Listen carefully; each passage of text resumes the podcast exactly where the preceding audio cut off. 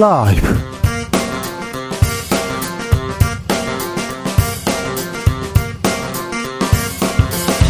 2023년 3월 31일 금요일입니다. 안녕하십니까. 주진우입니다. 전두환 씨 손자 전우원 씨가 오늘 광주를 찾았습니다. 5.18 희생자들 그리고 유족 광주 시민께 할아버지는 학살자였다라면서 무릎을 꿇고 큰절로 사과했는데요. 전우원 씨의 사과 우리는 어떤 의미로 기억해야 할까요? 5.18 기념재단 조진태 상임이사에게 들어보겠습니다. 오늘 국회 교육위에서 정순신 변호사 아들 학교폭력 진상조사를 위한 청문회 열 계획이었습니다. 그런데 정순신 변호사가 자료 요청 거부하고 불참하는 바람에 파행됐다고 합니다. 정순신 없는 정순신 청문회 앞으로 어떻게 될까요? 국회 교육위 소속 무소속 민영배 의원과 이야기 나눠봅니다. 요즘 정치권에서 이승만 전 대통령 이름 자주 나옵니다. 윤 대통령 그리고 보훈부 국민의힘까지 이승만 재평가 얘기하고 있는데요. 이승만 전 대통령 제주 4.3 사건 책임에는 자유로울 수 없는 인물인데 역사 속에서 4.3 역사 속의 이승만 행적 따라가 봅니다. 애국 미남단 주목해 주십시오. 나비처럼 날아 벌처럼 쏜다. 여기는 주진우 라이브입니다. 오늘도 자중자애 겸손하고 진정성 있게 여러분과 함께 하겠습니다. 소아과를 운영하는 의사들 더는 못하겠다 이러면서 아 폐과를 선언했습니다. 물론 선언적 의미지만 왜 이런 주장이 나오는 걸까요? 아, 최근에 소아과 전공하는 의사들, 어, 그 학생들 아주 많이 줄었다고 하는데요. 경북에서도 그렇고요. 지방에서 응급수술 못해서 응급실 뺑뺑이 돈다 이런 얘기까지 나온답니다. 골든타임 놓치면 응급 처치 안 하면 매우 곤란한 상황 계속 이렇게 되는데 저출산 대책 못지않게 의료개혁 시급합니다. 그런데 왜 정부는 이 중요한 진짜 이 중요한 부분에 뒷짐을 지고 있는지 앞으로 의료 상황 어떻게 바뀌어야 하는지 의료 계획 어떤 방향으로 가야 될지 여러분의 의견 들어보겠습니다. 샵 9730 짧은 문자 50원 긴 문자는 100원이고요. 콩으로 보내시면 무료입니다. 그럼 주진우 라이브 시작하겠습니다.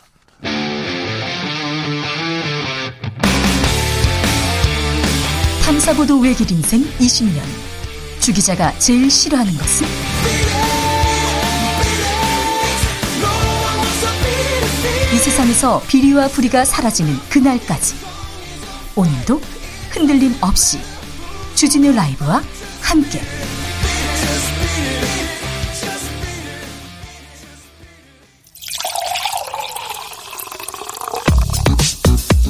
진짜 중요한 뉴스만 쭉 뽑아냈습니다. 주스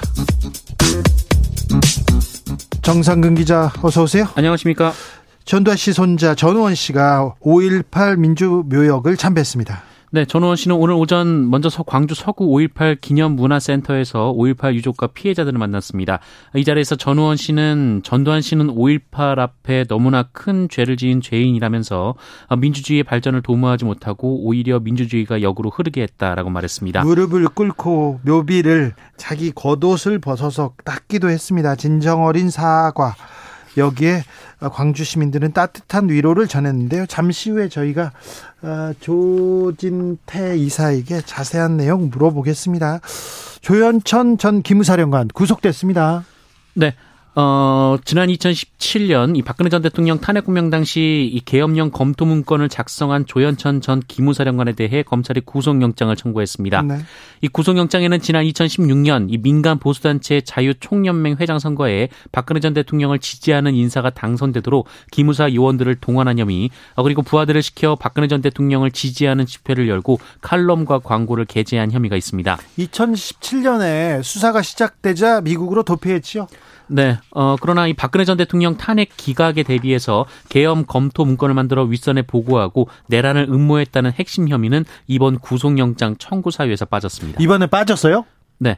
그게 가장 중요한데 일단 다른 다른 내용으로 구속을 음, 시켜놓고 수사하는지 좀 지켜보겠습니다.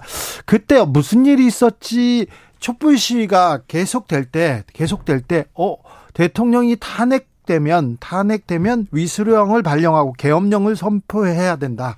그러면서 국회가 국회가 아마 위수령 폐지 법안 낼 거다. 그러면 대통령은 거부권을 행사하고 언론을 통제해야 된다 하면서 시민들의 휴대폰 전파를 통제해야 된다. 이렇게 어, 그 문서에서 이렇게 쓰고 있어요. 그리고 외교 활동을 해가지고 어, 계엄령 선포를 받기 위해서 외교 활동을 해야 된다 이런 얘기도 있습니다. 심지어 어떤 내용이 있었냐면요. 탱크 200대, 장갑차 550대, 특전사 1,400명, 무장병력 4,800명을 동원해서 시민을 상대로 발포까지 할 수 있도록 해야 된다. 이런 문건을 만들었어요. 어마어마한, 아, 일이었는데 헌정 질서 파괴하고 시민들을 군합발로 짓밟으려는 그런 일이었어요. 어찌 보면 하, 쿠데타를 지금 모의한 거 아니냐 이런 얘기까지도 나왔었는데 이 내용에 대해서는 아직 영장에 들어가지 않았는데 검찰 수사가 어떻게 되는지 지켜보겠습니다. 아, 전기가스 요금 인상은 일단 미뤄졌습니다. 네, 국민의힘과 정부는 오늘 오전 국회에서 당정 협의회를 열고 올 2분기 오를 것으로 예상됐던 전기 가스요금 인상을 잠정 보류했습니다. 국민의힘은 인상 변수를 종합적으로 판단하겠다라면서 어, 전문가 자담회 등 여론 수렴을 더 하겠다라고 밝혔습니다. 생산과 소비 조금 느는 아, 기미가 있습니다. 회복 기미 있는데 반도체 시장 여전히 좋지 않습니다. 네, 지난달 생산과 소비가 그리고 투자가 또 조금 늘었습니다. 이 통계청 발표에 따르면 2월 전 산업 생산 지수는 109.4로 전월보다 0.3% 늘었는데요. 네. 어, 지난해 10월과 11월 감소를 한 후 12월부터는 조금씩 올라가고 있는데 어, 지난달은 상승폭이 조금은 더 커졌습니다.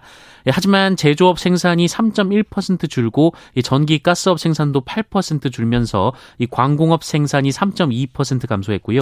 아, 아직도 그러면 좀 어렵다 이렇게 봐야겠네요. 제조업이. 네, 특히 반도체 생산은 전월보다 17.1% 그리고 지난해 같은 달보다는 41.8%나 급감했습니다. 이 반도체 생산의 전월 대비 감소폭은 지난 2008년 12월 이후 14년 2개월 만에 최대치입니다. 어, 제조업 재고율도 전월보다는 0.7%포인트 내렸지만 여전히 네. 120.1%로 높은 수준입니다.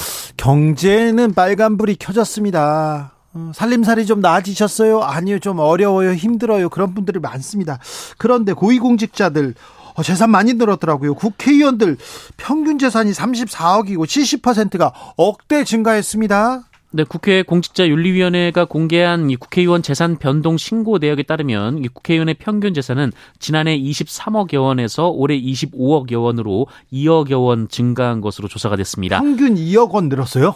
네, 아, 특히 10명 중 9명, 그러니까 87.2%, 258명의 재산이 늘어난 것으로 전해졌고요. 예. 아, 특히 의원의 69.6%는 지난해보다 1억 원 이상이나 재산이 늘었습니다. 1억 이상요? 이분들 한 1억 5천만 원 그 연봉 그러니까 세비를 받습니다. 그런데 각종 수당이 있고 또 후원금도 있으니까 돈을 아, 훨씬 많이 받 1억 원. 네, 알겠어요. 많이 네. 늘었네요. 어, 500원 이상 재산을 보유해서 평균치 산, 산정에 포함되지 않은 500억 의원은 원. 네. 국민의힘 안철수, 박덕흠, 전봉민 의원, 그리고 민주당의 박정 의원 등 4명이었습니다. 네. 이 100억 원 이상의 재산을 신고한 국회의원은 안철수 의원을 포함해 국민의힘 8명, 어, 민주당이 2명이었습니다.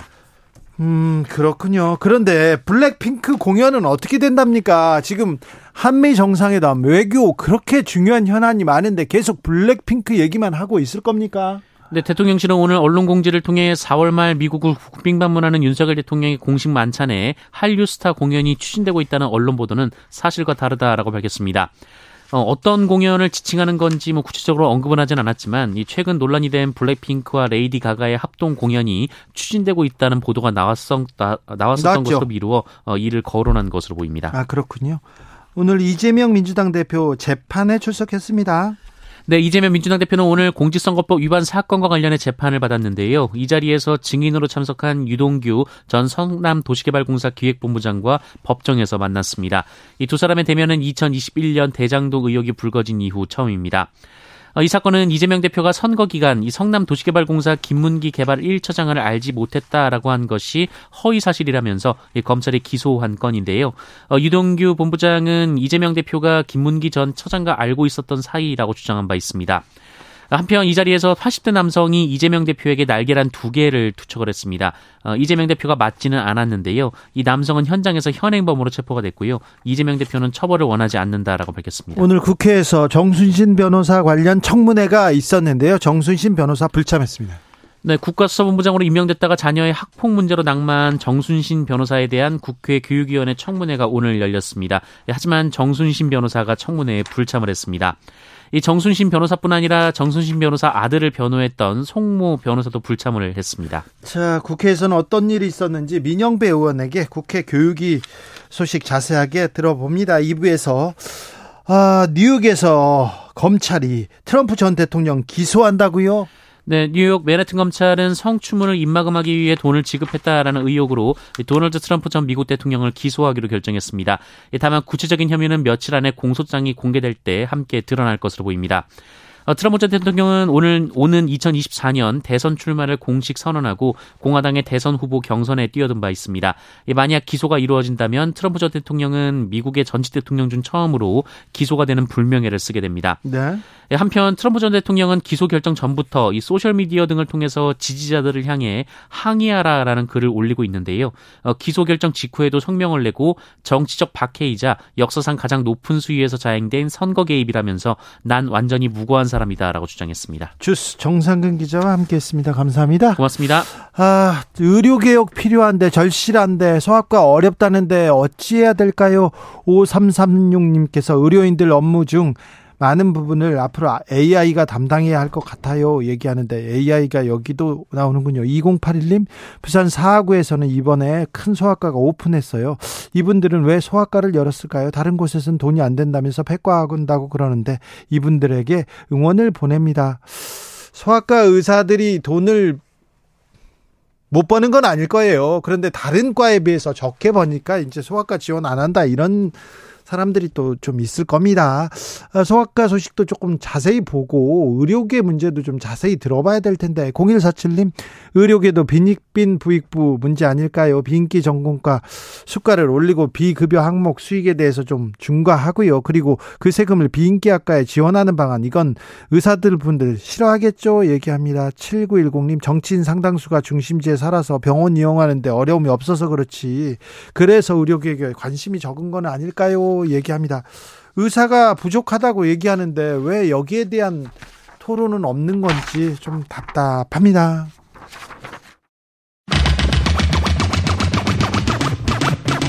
주진우 라이브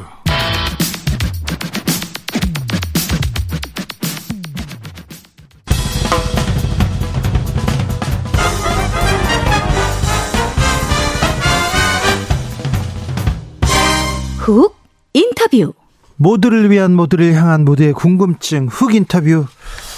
저희 할아버지 전두환 씨는 5.18 앞에 너무나 큰 죄를 지은 죄인이고 학살자임을 가족의 구성원으로서 인정합니다. 전두환 씨의 손자 전원 씨가 5.18 유족 앞에 무릎을 꿇고 코트를 벗어 희생자 묘비를 닦았습니다. 5.18 유족들은 광주 시민들은 어떤 마음으로 전원 씨 만났을까요? 조진태 5.18 기념재단 상임이사에게 물어봅니다. 안녕하세요. 안녕하세요. 네. 오늘 전우원 씨 어, 묘역 참배하는 거 보셨습니까? 네, 현장에서 묘역 참배 같이 지켜봤고요. 예.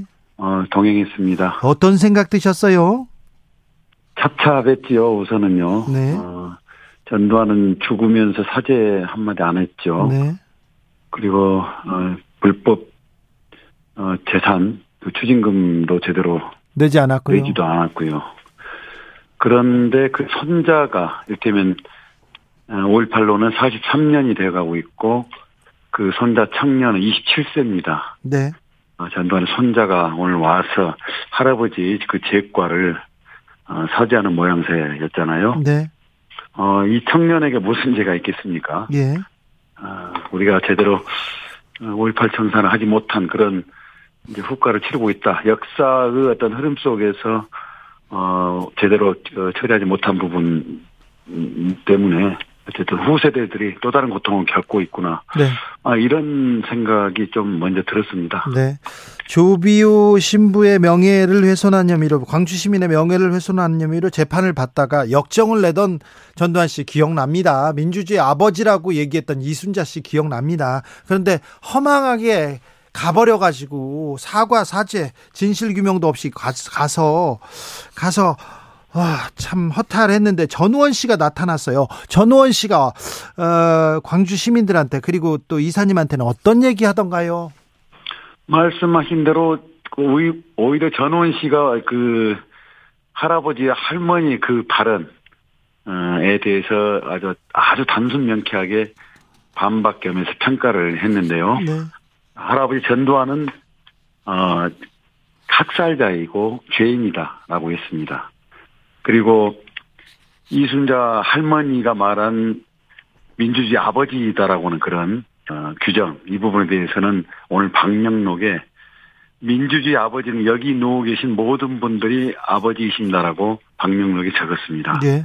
전우원 씨의 이 방명록 기록과 발언은 그야말로 전두환과 전두환 부부가 어떤 식으로 자신들을 과장해서 또 자신들의 그 행적을 그야말로 왜곡해서 남기려고 했던 부분에 서 우리 전훈 씨는 명백하게 그걸 어, 평가를 했고 우리가 어떻게 이후의 역사를 기록, 기록 하고 기억해 나가야 될지에 대해서도 나름대로 음. 하나의 어떤 그 어, 계기점을 주었다 그런 생각이 듭니다. 할아버지는 5.18 학살 주범 이렇게 얘기하고요. 묘비를 코트를 벗어서 이렇게 닦기도 하더라고요. 전원 씨의 말 그리고 행동에서 진정성을 느끼셨습니까? 그 순수성이 묻어났습니다. 그 그야말로 어떤 의도나 어떤 숨겨진 생각보다는 오늘 어 유족들을 만나는 자리나 그리고 묘지를 참배하면서 보였던 행동, 자세, 태도 이런 부분에서 아 그 하나하나에서 저는 그 몸짓과 어 동작에서 어 순수한 청년으로서 그 어, 오늘 이 자리에 왔구나, 이 자리에 섰구나 그런 것을 느꼈거든요. 네. 어, 자기 자신의 외투를 벗어서 어, 묘비를 그야말로 매우 그 정성을 이렇게 닦는 모습 이런 부분들이 네, 그런 것들 느끼게 해줬죠. 어떤 얘기 해주셨습니까? 어 우선 그 쉽지 않았을 텐데 그리고 어 전두환 할아버지가 학살자라고 하는 것을 깨달 깨닫고 난 뒤에는 훨씬 더 많은 심적 고통이 있었음에도 불구하고 어, 용기를 내서 와 주었다는 부분에 대해서는 뭐 저를 비롯해서 유족 어머니들이 아, 따뜻하게 껴안아 주었죠. 네. 어 그리고 오늘 이 자리 이 사주의 참배 등등이 이번 한 번으로 그치지 말고 네. 어 이후에도 지속적으로 또 대한민국 역사의 어, 어떤 남겨진 과제이기도 하고 반드시 풀어야 할 과제이기도 하니까 본인의 말처럼 남은 그 여러 가지 그삶 어, 과정에서도 최선을 다해서 어, 활동을 하겠다라고 했으니까 그것을 계속 잊지 말고 가져가졌으면 좋겠다 이런 이제 당부를 했습니다. 전우환 씨한테 촉발된 5.18 어, 문제에 대한 회복 그리고 또 전두환 씨의 재산 그리고 과거사 문제 이 문제도 조금 더 풀어 나가야 될 텐데요. 고민해봐야 될 텐데요. 그렇죠. 지금 과, 저, 5.18 진상조사위원회가 이제 조사 막바지에 지금 이르고 있고요. 예. 그런데 그 학살 주모자들 여전히 에, 호화스럽게 살고 있는 일테면 당시 특전사 사령관이었던 정호용 씨. 예. 굉장히 많은 재산을 가지고 있기도 하고 예. 본인이 저지른 그, 그 만행에 대해서 그 실질적 지휘관으로서의 아무런 책임을 지금 느끼지 않고 있, 고 말하지도 않고 있거든요. 예. 그 외에 마찬가지 많은 분들이 지금 있습니다. 조사 대상에 놓여 있는 분들이 있고요. 예. 현장에서 끔찍한 만행을 저질렀던 그런 지휘관들조차도 있는데 아직 그 정, 진심 어린 그런 고백, 진심 어린 어, 조사와 진술을 하지 않고 있는 걸로 알고 있습니다. 네. 아, 전, 전원, 전원 씨를 생각해 보면 전, 전원 씨의 이 어, 사죄 행보를 어, 직접적 다 보고 있을 테니까 네. 본인이 본인이 저지른 일을 지우고 싶어도 결국에 후손인 누군가는 그 반드시 그 어, 제값을 치르거나 어, 후손이 그것을 증명하거나 증가할 수밖에 없다는 것을 분명히 깨달았으면 좋겠다는 말씀 을 드리고 싶네요. 네.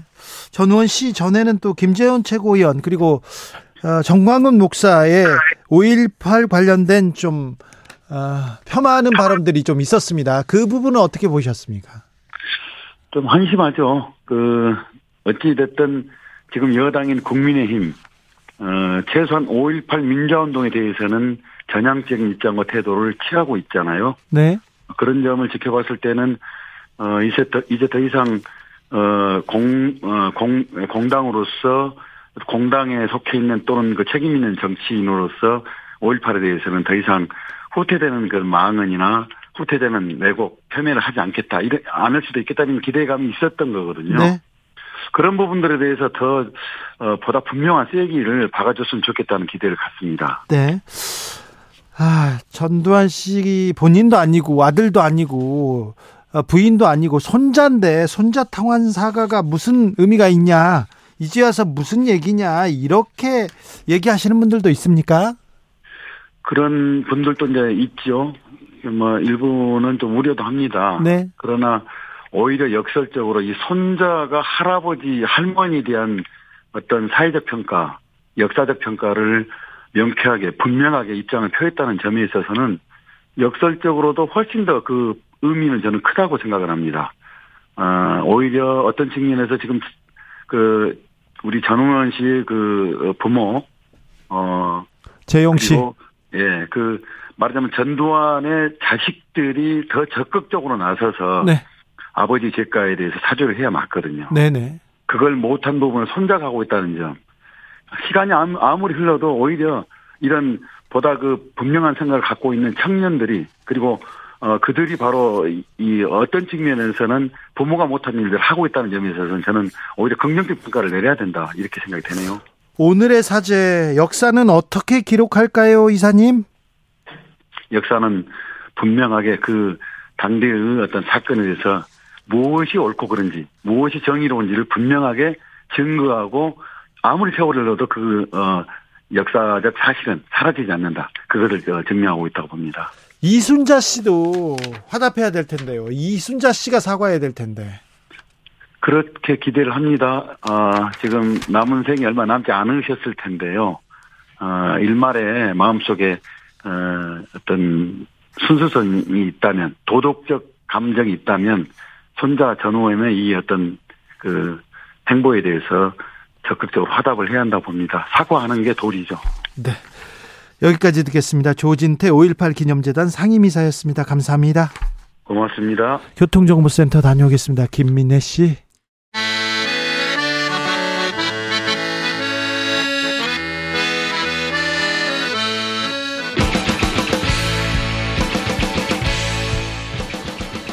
역사를 잊은 민족에게 미래는 없다. 역사에서 배우고 미래를 열어가겠습니다. 애국심으로 역사로 미래를 여는 남자들.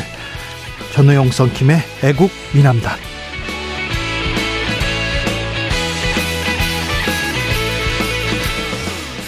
애국 미남단 오늘 출동합니다.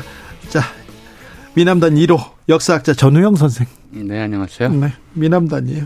역사 history storyteller 썬킴 선생님. 미남 2호입니다. 네. 영어니까 확실히 좀 더듬으시네요. 네. 알았어요. 아, 네. 네. 영어 선생 앞에서 그랬다. 아, 아닙니다, 아닙니다. 네, 네. 오늘 3월 30일이었는데 전우원 씨가 전우용 씨하고 어우 전우 이런 사람들 인물이 많아요. 전우원 씨가 같은 학렬이신가요? 그렇지는 않은데요. 네. 저 어떤 좀 꽤 유력한 신문사에서 네. 뭐 전두환 씨 손자 전우용이라고 이렇게 아, 네. 된게 있어서 네. 항의할까 하다가 말았습니다. 네. 어, 전우원 씨가 광주를 방문했어요. 무릎을 꿇고 큰절을 하면서 할아버지는 학살의 주범이다 이 얘기를 했는데 아, 전우영 선생님 어떻게 보셨습니까? 어, 그렇게 진심이 느껴지는 사과였고요. 네. 또 희생자 유족이 안아줬잖아요. 네. 사과란 그런 거거든요. 예. 그렇게 해야 돼요. 음. 우리가 일본의 사과를 여러 차례 이미 받았다고 이제 뭐 대통령은 말씀을 하셨지만 어, 됐다고 할 때까지 그리고 이제 본인이 직접 가해자도 아니잖아요. 그때는 태어나지도 네. 않았을 텐데 네. 자기 이제 할아버지의 잘못을 대신 사과하면서 또 그 사과를 받아주면서 그렇게 진심이 느껴지는 사과에 어쨌든 모범을 보여줬다. 저는 그렇게 생각을 했어요. 그 사과라는 것은 어떻게 보면 이제 이성의 영역이 아니라 감정의 영역이기 때문에 네. 뭐 아무리 나쁜 죄를 지, 물론 지으면 안 되지만 진심 어린 사과를 하면은 마음이 풀어지게 돼 있거든요. 그렇죠. 그리고 그게 진정한 화해거든요. 그렇죠. 좀뭐 연좌를 뭐 저희 말하는 건 아니지만 그 후손과 자손들이 이제 어떻게 행동하냐에 따라서 그 윗대 윗대의 그 판단이 달라질 수도 있는 것이 네. 대표적인 게 그거지 않습니까? 우리 안중근 의사의 유일한 흑역사가 네. 아들인 그 안준생이 이도 히로부미 아들과 강제로 어, 만난 자리에서 우리 아버지가 당신 아버지를 쏜 거에 정말 사죄드린다. 이거가 큰 흑역사로 남은 건 정반대의 케이스가 되는 거죠. 어, 그 일 때문에 김구 선생이 혁명가 가문에서 아주 저 몹쓸 놈이 나왔다고 아주 분개했다는 그렇죠. 기록이 남아 있고요. 근데 그야말로 이제 강제 사과니까. 예, 네, 그건 또 일제가 네. 또그 안중근 의사의 후손을 데려다가 이용했죠. 그렇죠. 악용했죠. 네. 네. 근데 안타까운데 아무튼 이 사과 전원 씨의 사과가 많은 사람들을 그리고 그리고 가족들 그리고 희생자 가족들 그 광주 시민 어머니들이 막 안아주고 그러더라고요. 보고. 그게 이제 우리가 지향하는 우리 어느 나 어느 사회에나 과거의 피해와 가해의 관계, 부당한 가해와 억울한 피해의 관계들이 다 이제 누적돼 있어요. 네. 그걸 풀어나가는 방식, 그것이 사회적 갈등을 해소하는 방식이고, 그래서 진심 어린 사과와 또 그 사과를 이제 수용하는 그 과정을 거쳐서 우리가 화해에 이르는 거거든요.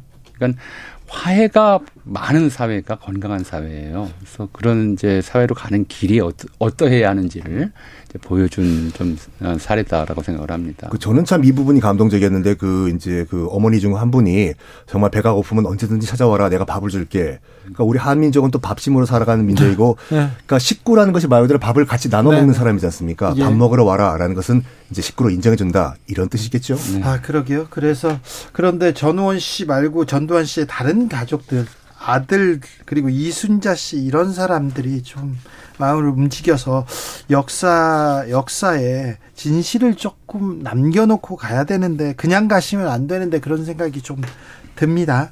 요즘 정치권에서 이승만 이승만 이승만 전 대통령의 이름이 자주 거론됩니다. 예, 윤 대통령도 그랬고요. 박진 외교부 장관도 얘기했고요. 주호영 원내대표 그다음 국가보훈부에서 나서서 뭐 이제는 뭘 어, 기념관 건립 본격적으로 하겠다고도 하는데 어떻게 들으셨습니까, 선생님? 어, 대통령부터 이제 우리 주 정부의 주요 요인들이 이 검사 출신들이 많잖아요. 예. 그리고 사법고시 보려면 헌법은 반드시 봐야 되는데 네. 우리 헌법에 이렇게 기록돼 있어요. 어, 유구한 역사와 전통에 빛나는 우리 대한국민은 3.1운동으로 건립된 3.1운동. 대한민국 임시정부의 법통과 두 번째 불의에 항거한 4.19 민주이념을 계승하여 이렇게 되어 있습니다. 네. 그러니까 4.19는 불의에 항거한 운동으로 우리 헌법에 딱 찍혀 있어요. 그럼 그 네. 불의가 뭐예요? 3.15 부정선거. 아니죠. 3.15 부정선거에 항의한 것이 아니라 이승만 독재 정권에 항거한 독재 전체죠. 정권과 3.15 부정선거. 예. 그러니까 그 자체를 불의를 진짜 헌법에 지정해 놓고 있는 거예요. 네. 그러니까 우리 헌법은 4.19 민주 이념을 개성한다고 했지 이승만 정신을 개성한다고 하질 않았어요. 그러니까 그건 불의죠. 예. 게다가 그 바로 뒷문장이 뭐냐면 정의 인도와 동포로서 민족의 단결을 공고히 한다고 돼 있단 말이에요. 불의에 한거하는 것이 정의죠. 그러니까 우리가 지금 이 이승만 기념 사업을 하겠다거나 이승만을 이제 어 뭐랄까 추앙하는 이런 자체가 우리 헌법 위반이에요. 아 그렇습니까? 예. 아, 뭐 법적으로 그렇군요. 그 건국절 얘기가 나오는 거 보면 그 건국 이전에 그럼 대한민국이 존재하지 않았다. 있는데 방금 우리 또 전 교수님께서 말씀하신 것처럼 어, 이 3.1절 만세운동 이후에 건립된 대한민국 임시정부의 법통을 이어서 그러니까 그걸 자체 이제 부정을 해버리는 거고 그럼 그 이전엔 대한민국 우리나라가 없었다는 거이기 때문에 솔직히 말해서 이제 친일파와 매국노도 성립이 안 되는 거지 않습니까? 네. 음, 그러니까, 그러니까 예, 좀 부연하자면 네. 우리 이제 1949년 2월에 제정된 4대 국경일이 개천절, 3일절, 그다음에 광복절, 제헌절 순이었어요. 네. 그리고 이 중에서 3일절과 개천절은 대한민국 임시정부가 지정한 국경일이에요, 애초에. 아하. 그러니까 그리고 해방 이후에 새로 지정된 국경일은 개천절과 제헌절뿐이 아저 광복절과 제헌절뿐이었고 2000년대에 와서 어, 한글날이 추가된 거죠. 네. 5대 국경일이 돼 있어요. 그럼 3일절이 그럼 뭐였느냐? 자꾸 다른 이제 건국절을 얘기하는데 대한민국 임시정부는 3.1절을 건국절로 기념한 거예요. 네. 그래서 재헌헌법에도 3, 기미 3.1 운동으로 대한민국을 건립하여 세계에 선포했다고 이렇게 명시를 했거든요. 나라를 건립하는 것이 건국이죠. 그러니까 이 별도의 건국절을 운영하는 것은 우리 이제 헌법 이게 이제 역사 학계에서의 논란과는 별도로 국민과의 약, 국민끼리의 약속이잖아요. 헌법이 정의한 건국절을 무시하겠다는 의도이기 때문에 무시하는 일이기 때문에 이것도 역시 헌법 위반이죠. 예. 자, 건국 대통령을 무시하냐 이렇게 얘기하는데 이승만 전 대통령 하면 어떤 생각 드십니까, 성김 선생님? 그 뭐라고 할까? 아, 자기의 이익을 위해 가지고 자기의 위치를 좀 많이 이용을 하신 분이다 라고 간단히 한 줄로 정리를 할 수 있지 않나 생각을 해요. 네. 그리고 독재자였죠? 그렇죠. 독재 독재를 했죠. 또 사실은 뭐 시대적 한계라는 것이 좀 있긴 있어요. 그러니까 뭐 그 무렵에 중국의 장개석이나 우리 이승만이나 뭐 그 위에 이제 북한의 김일성도 마찬가지고 이제 왕조 오래된 왕조 시대의 전통 관행 이런 것들을 잘 극복을 못했던 거죠 본인 스스로가 미국에서 공부를 하고 민주주의의 세례를 받았다고는 하지만 극복이 안 돼서 뭐 이제 그 당시에 이제부터 그런 이야기들이 나왔어요. 당시에는 정말 이제 청와대 예전에는 청와대에서고 요즘 대통령실 경호실이 되는데 거기를 이제 경무대 경찰서라고 불렀어요. 예. 그 경무대 경찰서장이 곽영주라는 사람이 네. 이제 나중에 사형당했죠. 네, 네 그렇죠. 4.19 때 발표, 네. 발표 책임자 중에 하나로서. 근데 이 사람은 이제 경무대 안에서 당시 어 완전히 왕실 용어를 썼다고 그래요. 왕실 용어요? 성은이 만극하여이다. 황공무지로소이다. 이런 말을 썼고 그런 말을 써야 이승만이 좋아했다고 그래요. 본인 스스로가 좀 왕이라는 생각을 가지고 있었고 어, 또 그렇게 왕처럼 행동을 하려고 들었던 이분 거죠. 그 민주 교육을 받았고요. 그 다음에 또 목사였 나요? 음, 아니요, 이제 독실한 감리교도였죠. 목사 공부를 하다가 신학 공부는 하셨고 신학 공부만 네. 했군요. 그리고는 독립운동도 하셨는데 왕처럼 왕이 되고 싶었어요? 어 그렇게 생각을 했어요. 그러니까 이제 좀 왜그 3.1운동 직후에 이승만을 대통령으로 추대했느냐 하는 건 이제 여러 좀 논란들이 좀 있어요. 당시 그 쟁쟁한 독립운동가들이 많았거든요. 근데 네. 왜 미국에 있는 이승만을 추대했느냐 하면 첫째는 이 사람이 프린스턴 대학에서 공부를 했다는 거였어요. 예. 왜냐하면 당시 미국 대통령 윌슨이 프린스턴 대학교 총장이었거든요. 네. 우드로 윌슨 그렇죠. 예, 우드로 윌슨이 그러니까 한국적 관점에서 보면 윌슨과 이승만이 사제 관계에 있는 것처럼 생각을 한 거예요. 그러면 이제 더, 더 connection이 어, 있겠다. 어, 이제 얘기할 건이 네. 있겠다라고 네. 하는 거죠. 학교 동문이니까요. 그러니까 동문이 아니고 사제가 아니죠. 사제. 예. 굉장히 중요한 관계예요. 네. 군사부 일체니까. 하버드에 이제 원래는 그 박사학위를 신청을 하려고 했는데 난 지금 당장 2년 안에 박사학위를 따야 된다 했더니 하버드에서는 그 말도 안 되는 얘기 하지 말라. 근데 이제 프린스턴에서는 이제 2년 안에 해주겠다 해서 프린스턴으로 관계 된 네. 거죠. 근데 이제 그 총장이 윌슨이었고 그 사람이 이제 그 다음에 미국 대통령이 됐기 때문에 네. 이제 이런 관계를 이제 굉장히 좀 중요하게 봤던 것이고 두 번째로는 이제 이 사람이 전주이 씨였어요. 아주 반개지만 네. 명대군의 후손이지만 전주이 씨였고 민주공화정을 수립하는 어, 마당에 대한 이제 민국 임시정부가 근데 그때만 해도 어, 민주공화정이라고 하는 거에 익숙하지 않은 사람, 그러니까 반감을 푸는 사람들이 굉장히 많았거든요. 이 만주에서 독립운동하던 사람들 중에는 이시왕조의 복벽, 이시왕조를 재건해야 되겠다는 생각하는 사람들이 있었어요. 그렇겠죠. 그들을 끌어들이려면 어쨌든 간에 좀 전주시 혈통과 가까운 사람을 앉혀야 되겠다라고 하는 것이 이제 작용을 했어요. 이제 그런 것인데 그런 것을 이제 이승만은 본인의 정말 정체성으로 삼은 거죠. 자기가 이제 이시왕조의 계승자인 것처럼 생각을 하려 했고 했고 또 그런 의미 이미지를 이제 국민 일반에게 좀 보여주려고 했어요. 그래서 어, 실제로 어떤 일이 있었냐면 해방 이후에 어, 이시 왕조들이 뭐 이제 저 영친왕, 의친왕, 영친왕은 자손이 없고 의친왕 자손들은 있는데 그쪽보다는 대원군 자손이 있어요. 고종하고 직접 혈연으로 이어진 네. 고종한테는 조카별이죠. 이 이우라고 대원군의 손자인데 증손자인데 이, 사, 어, 이 사람은 어, 그 일본 육군 장교로 있다가 히로시마에서 그 원폭 맞아 죽었어요. 아이고. 그 아들이 이청이라고 이제 운현궁의 계승자인데 이 네. 사람을 네. 양자로 삼으려고 했다가 네. 그 집안으로부터 거부당한 적도 있었어요. 아 그래요? 예, 그렇게 뭐 뭐좀 그, 이시왕조와의 연관성을 본인 스스로 굉장히 좀 어, 중시했고요. 근데 그걸 떠나서 그걸 떠나서 일단 좀 그 우리가 좀 생각해 보자면 우리가 임진왜란 때 선조를 어떻게 생각해요? 어떻게 생각하냐고요? 일본군이 도성에 아니, 가까이 오기도 전에 도성을 아니 그러니까 버리고. 저는 그게 참 선조 물론 평가도 여러 가지가 있지만 고린 시위키나가가 지금 그 아, 이제 부산포 진, 부산진에 상륙을 해가지고 한양에 도착한 것이 딱 20일이에요. 네. 이게 무슨 말이냐면 탄금대에서 이제 그, 아, 이, 한 번, 저지 한 번 있었고 그냥 한양까지 뛰어간 거거든요. 네. 그래서 고니시키나와 가토 기요마사가 이제 딱 그 한양에 들어왔을 때 깜짝 놀란 게 뭐냐면 영주가 튀어버린 거예요.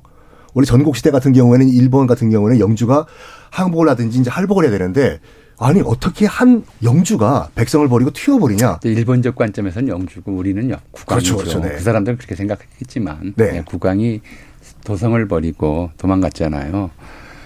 어 그건 참 우리 역사에 사실은 부끄러운 장면이잖아요. 근데 현대사에서 그것도 뭐 마, 마, 어, 굉장히 부득이했다면 모르겠지만 서울 시민들은 안심하라 우리 국군이 북진하고 있다. 이렇게 방송을 그것도 수원까지 가서 녹음을 해서 방송해놓고 자기는 미리 이제 가입 그, 그거 하나만으로도 사실은 전쟁 중에 탄핵됐어야 될 사안이죠. 예. 무슨 공원을 그 다음에 무슨 공을 세웠다는 건지 잘 모르겠어요. 살랑이님께서 이승만 대통령은 누가 뭐래도 대한민국의 국부입니다. 국 부라는 표현을 쓰시네요. 윌슨의 민족 자결주의를 조선에 전파한 것도 이승만 대통령입니다. 이런 의견을 주시는데. 어, 윌슨의 민족 자결주의 원칙은 우리 교수님이 훨씬 더 잘 아시겠지만 이거는 1차 대전 승전국에는 해당이 안 되는 얘기예요. 그러니까 패전국에만 해당이 되는 실질적으로 네. 당시에 이제 그 오스만 트루크의 그 식민지를 독립시키기 위해 가지고 아 이제 오드로 윌슨이 약간 학자 겸 정치적 판단한 것인데 그거를 많은 분들이 오해를 하시더라고요.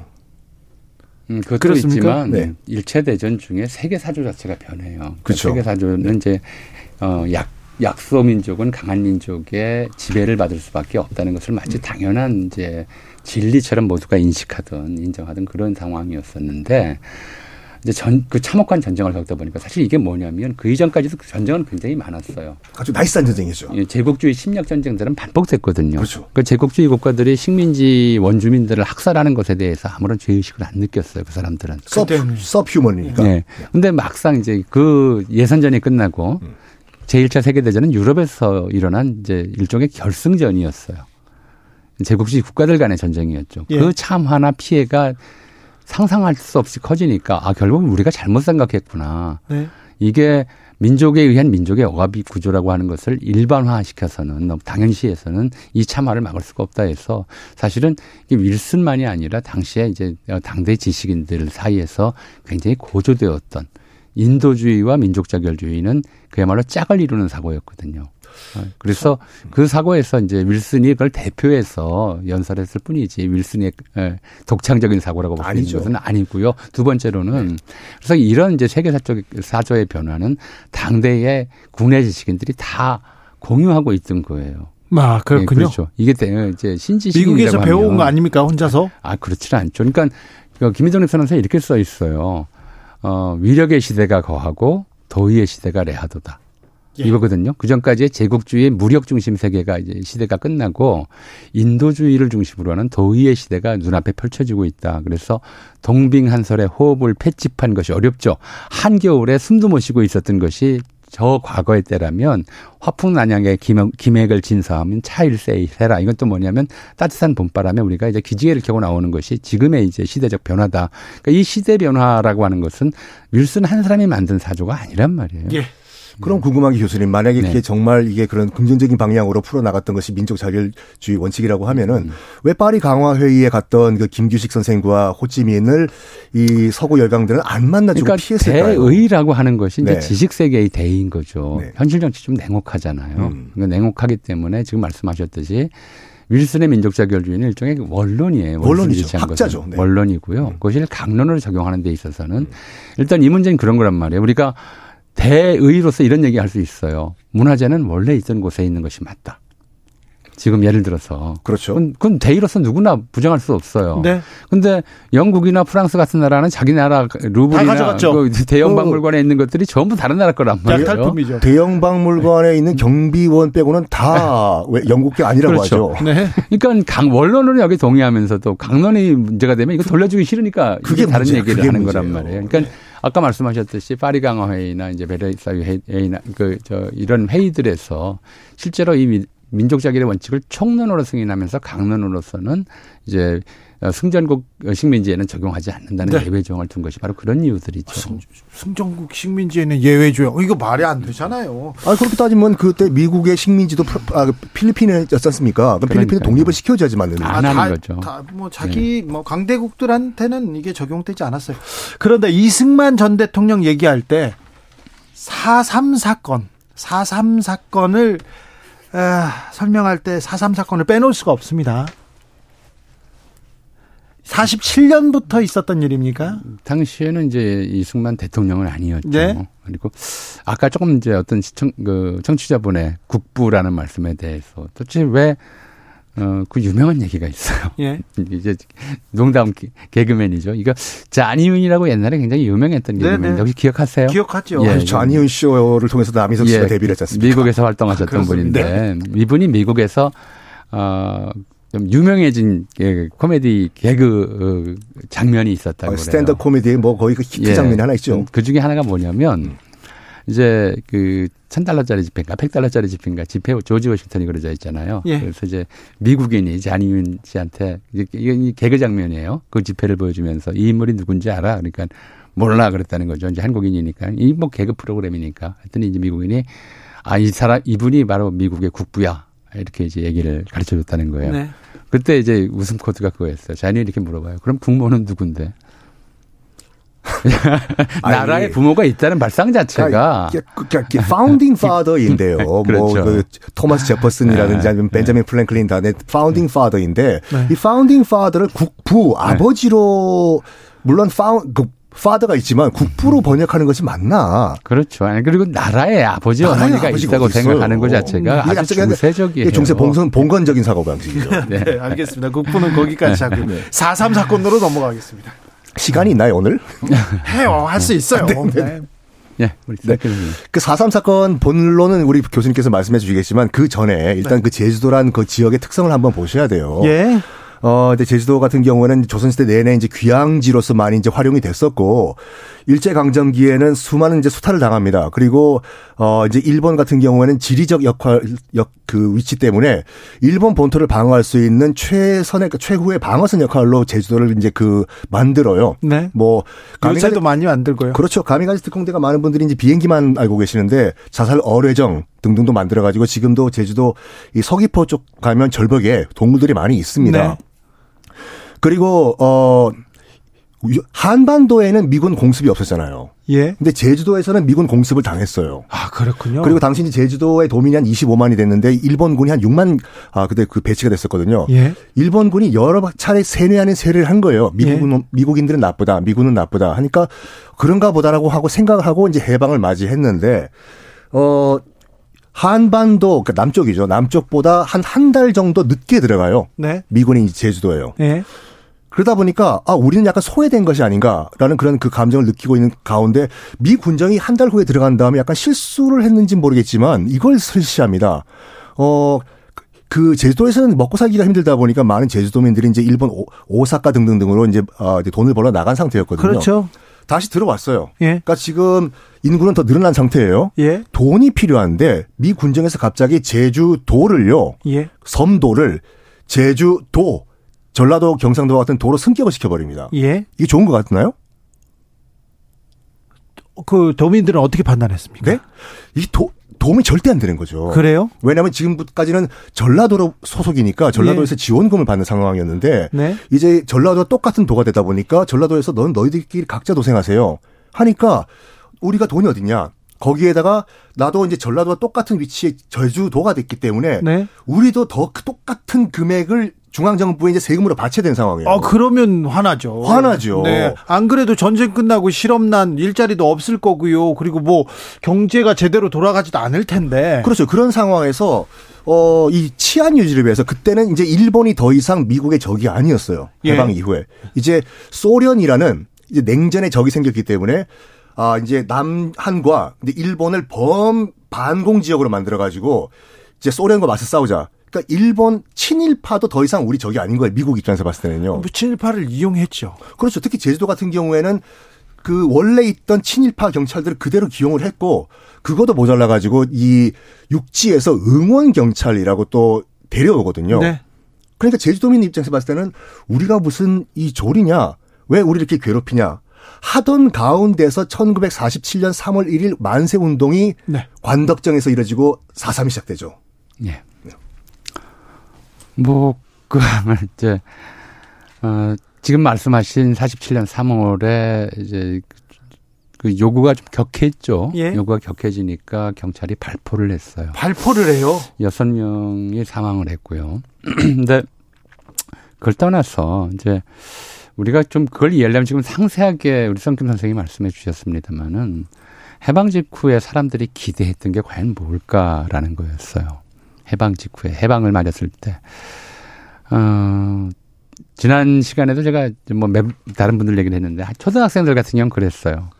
우리말 쓴다고 학교에서 뺨 맞고 두들겨 맞았던 학교 초등학생들은 이게 8월 15일이 여름 방학이었잖아요. 네. 그러니까 해방 맞았고 어, 그걸, 그러고 나서 해방됐다는 게 해방이 뭔지는 몰랐는데 어떻게 기대했냐면, 야, 이제 학교 가도 그 나쁜 선생은 안 볼 수 있겠지. 예.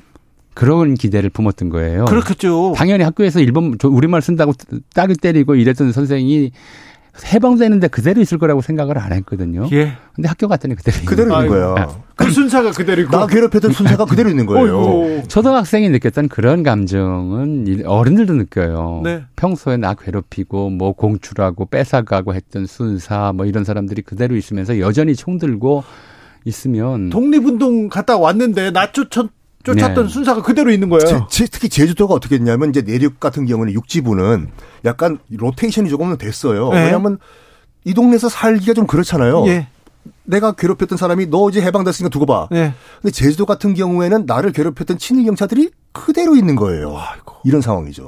그러니까 이제 그, 그, 그 격해진 상황에서 이제 무기를 가진 쪽과 갖지 않은 쪽 사이에 갈등, 대립이 충돌이 일어나니까 그때부터 이제 어 전개 과정은 우리가 뭐 이렇게 하는 이제 광주민주화 운동과 비슷하게 흘러가는 거죠. 네. 먼저 이제 좀 무리한 무자비하다고 봐야 되겠죠. 무자비한 진압 또는 탄압이 있었고 그러다 보니까 이제 생명의 위협을 느낀 사람들이 이제 맞서 대응을 하고 또 그 과정에서 실제로 대항조차 하지 않았던 사람들이 이제 뒤로 갈수록 그냥 곳곳에 찾아다니면서 색출해서 이제 사람을 막 이제 학살하는 죽이는 이런 일들이 벌어져서 일종의 이제 어 어떻게 보자면 짧은 시간이 없으니까 강경 진압 또 그에 대한 저항과 항쟁 또 그걸 다시 또 억누르는 과정에서의 양민 학살 이런 것들이 중첩된 그런 일련의 사건들로 진행이 됐었단 말이에요. 예. 네. 그러니까 정말 그 다른 건다 떠나서 이게 47년 3월 1일 만세 운동 때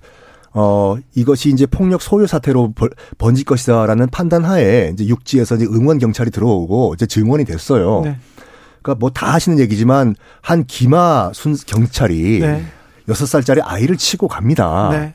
그러면 지금으로 치면 순찰자가 가다가 아이를 친 거잖아요. 네.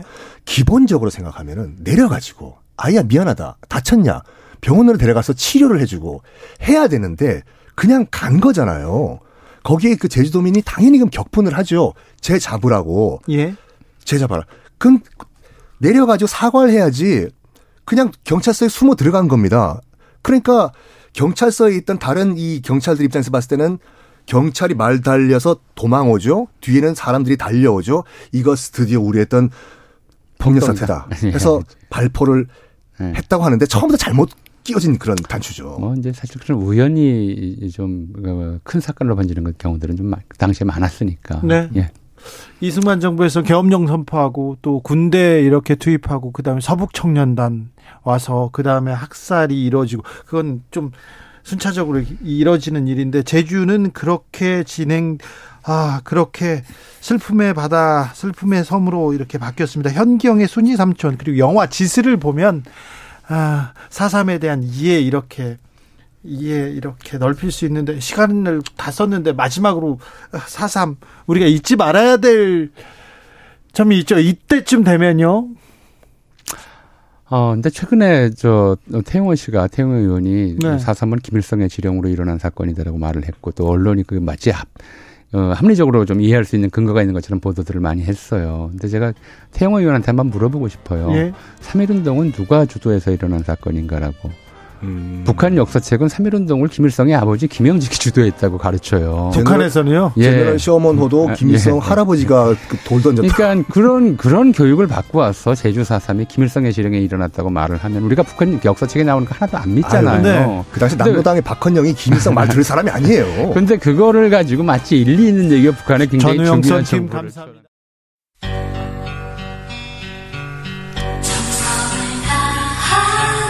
정성을 다하는 국민의 방송. KBS 주진우 라이브. 그냥 그렇다고요.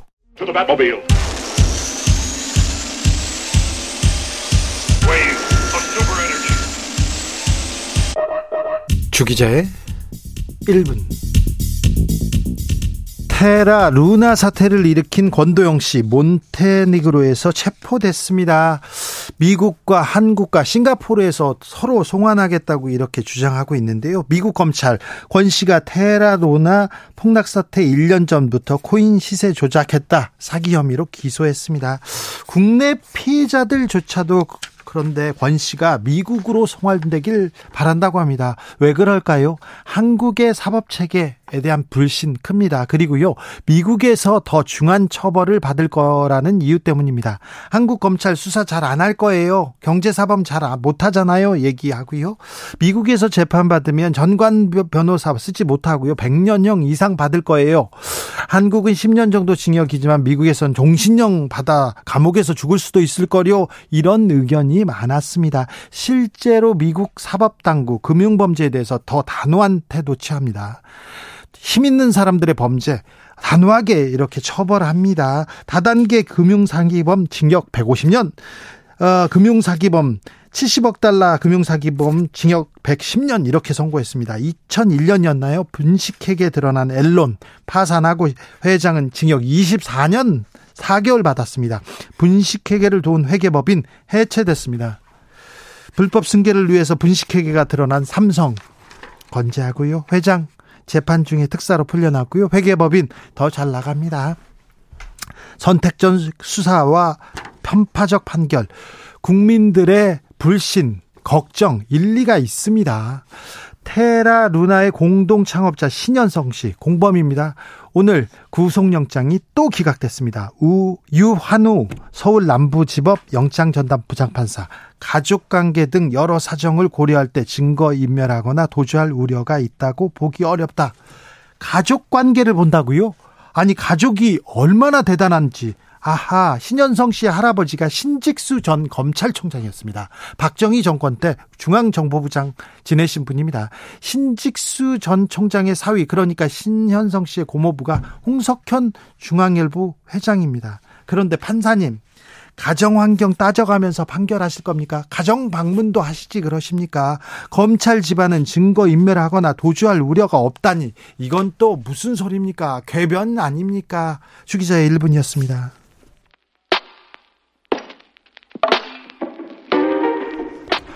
갈란트 웨이틴 골드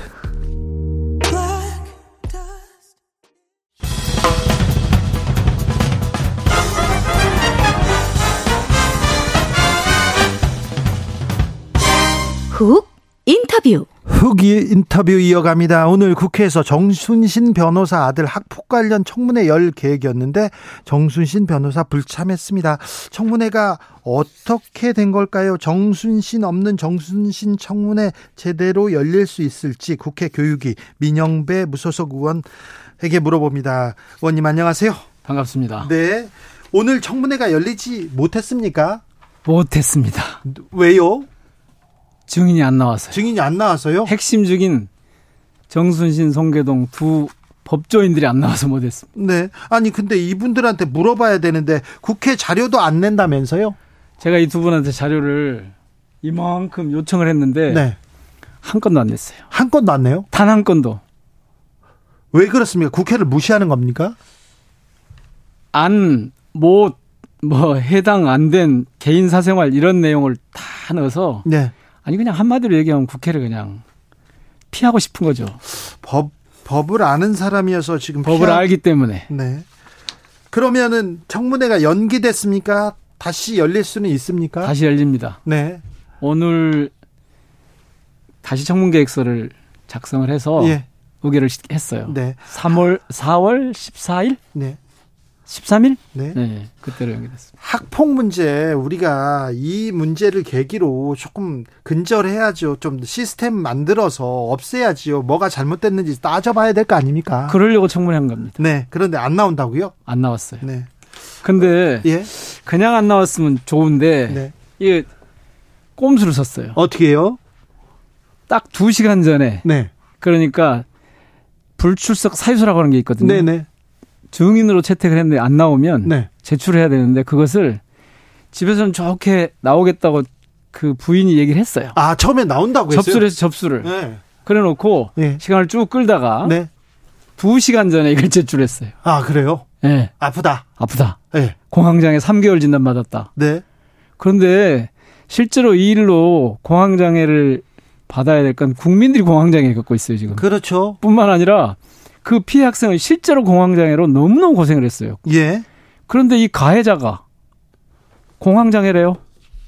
그리고 딱 마감 시간 딱 돼가지고 네. 제출했어요. 사전에 그러면 또 매맞을 것 같으니까 피하느라고. 예.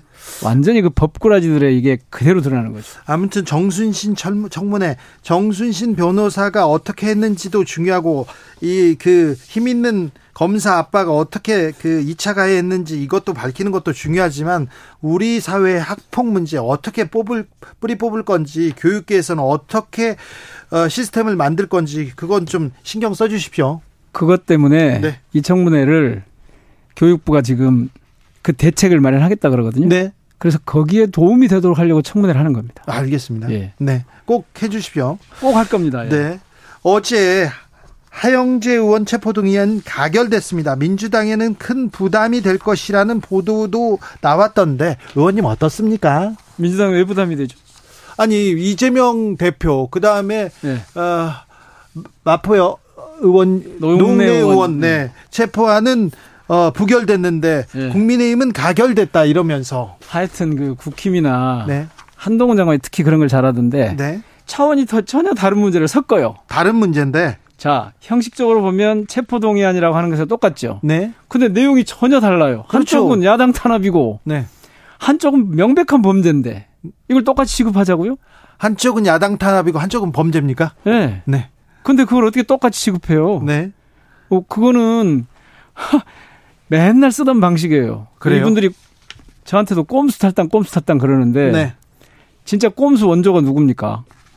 꼼수 정권이에요, 이 정권이. 그렇습니까? 그렇게 따지면 생각해 보세요. 네. 윤석열, 안철수. 예. 내나 국민들한테 우리 둘 다 후보로 갈 거예요, 그러더니 일주일 전에 네. 뭐, 뭐 했잖아요. 단일화 했죠. 그게 꼼수잖아요, 그게. 그렇습니까? 진짜 꼼수잖아요. 단일화가 꼼수입니까?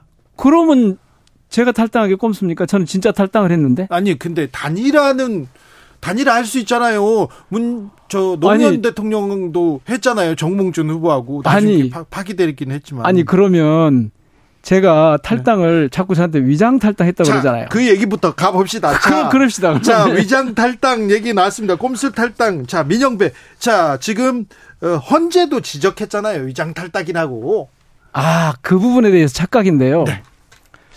제가 한동훈 장관이 그렇게 얘기하는 거 보고 깜짝 놀랐어요. 예? 위장 탈당한 것이 위법 위헌이다 이렇게 지적했다. 예, 헌재에서. 헌재에서. 한동훈 장관이 우리 그렇게 주 기자님도 그렇게 믿고 계시죠? 아니요, 믿는 게 아니라 한동훈 장관이 그렇게 얘기했다는 걸 알고 얘기했죠. 계시죠? 예. 근데 실제로 결정문에 네.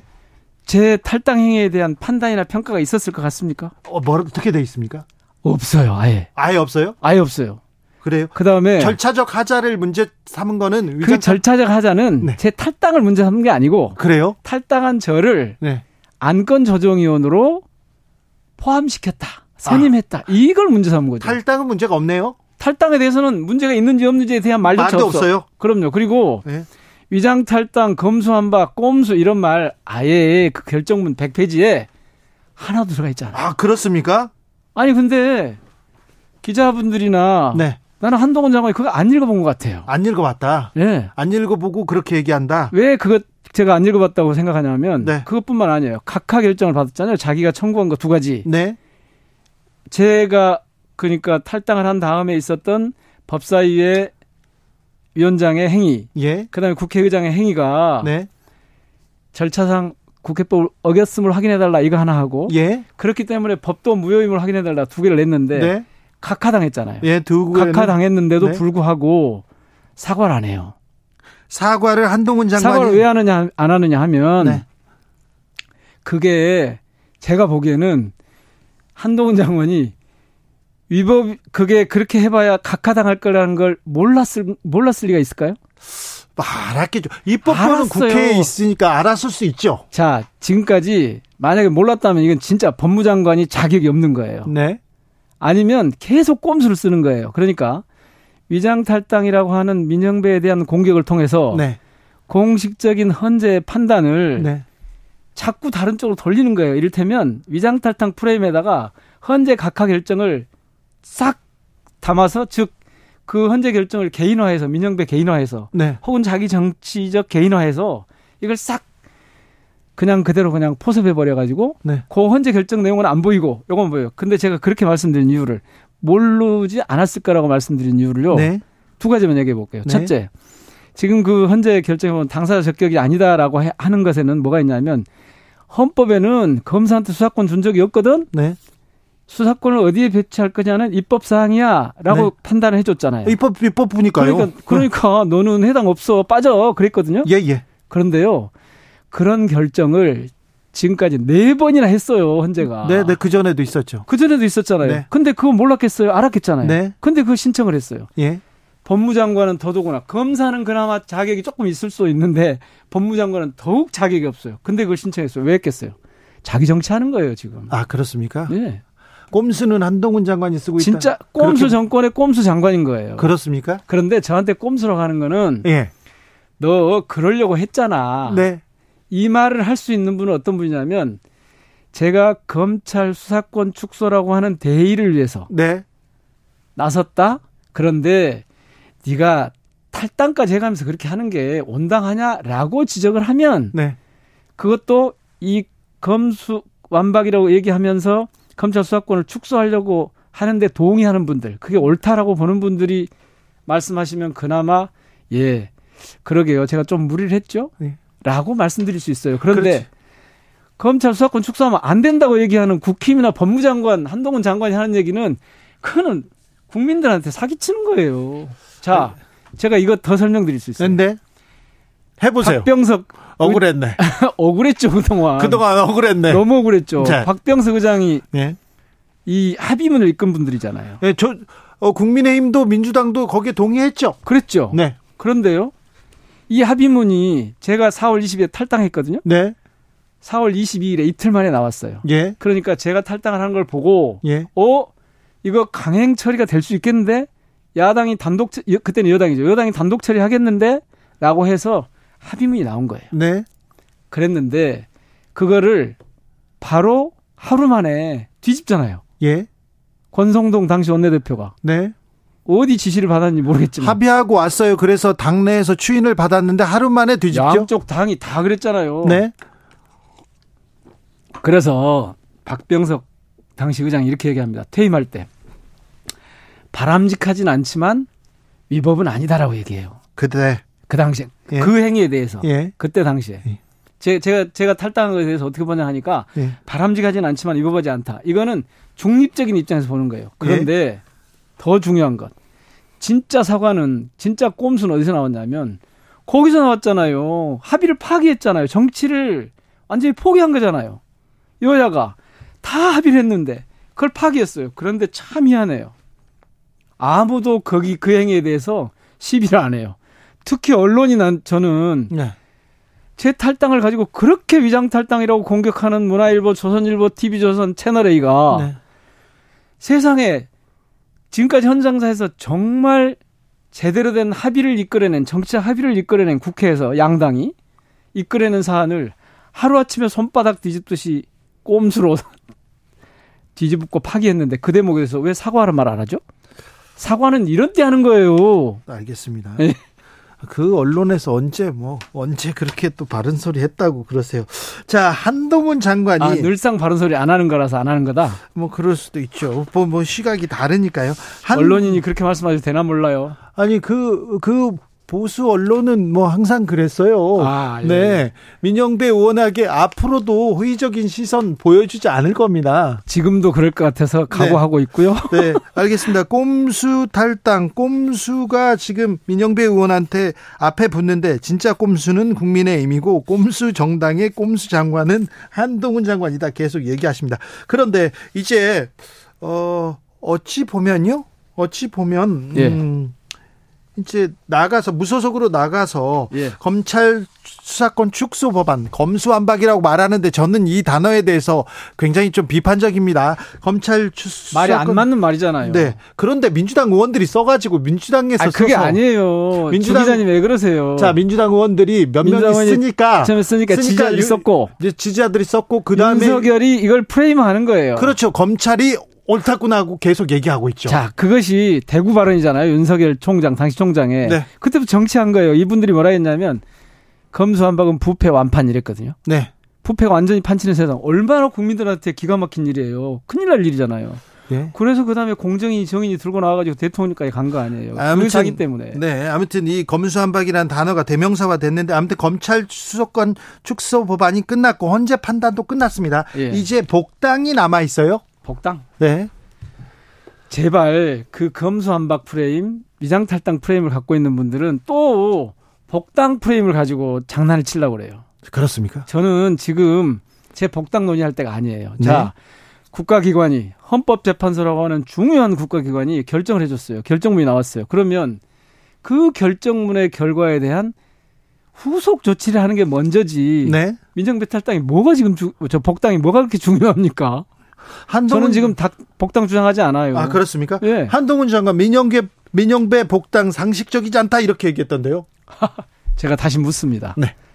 꼼수 장관이라서 그런 말 할 수 있어요. 그런데 아니 웬 국무위원이 국정이나 할 일이지 국회 정치에 왜 그렇게 관심이 많아요? 제가 탈당을 했던 복당을 했던 그게 국무위원 법무장관이 업무하고 무슨 상관이 있습니까? 왜 이러죠?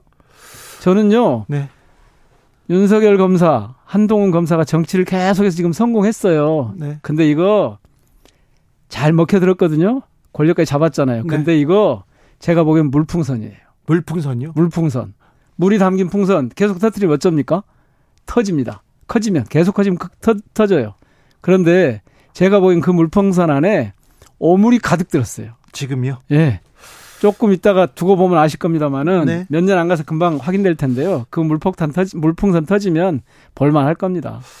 제발 아. 정치 그만하고 법무장관, 법무행정 제대로 하세요. 아, 그래야 라고 됩니까? 말씀드리겠습니다. 네, 네. 음, 헌재 결정이 나왔어요. 현재 결정이 나왔으면 정치권에서 어떻게 또 해결을 하고 장, 법무부 장관은 어떻게 하고 그렇습니다. 얘기가 먼저 나와야 될 텐데요. 그렇습니다. 그거 그런... 그거 1번이 뭐냐면 법무장관이 또 꼼수를 쓴 거 있잖아요. 어떻게요? 시행령. 아, 시행령을 통해서 시행령이 더 필요하다. 시행령을 통해서 어, 검찰 수사권 확대해 나가겠다. 이렇게 얘기한 부분은 어떻게 생각하시는지요? 그 부분이 꼼수라니까요. 그러니까 보세요. 국회에서 수사권은 입법에 관한 사항이라고 헌재가 결정해 줬잖아요. 네. 자, 국회에서 입법으로 네. 여섯 가지 그동안 했었는데 미안해. 두 개만 해 이제부터 검사가. 네.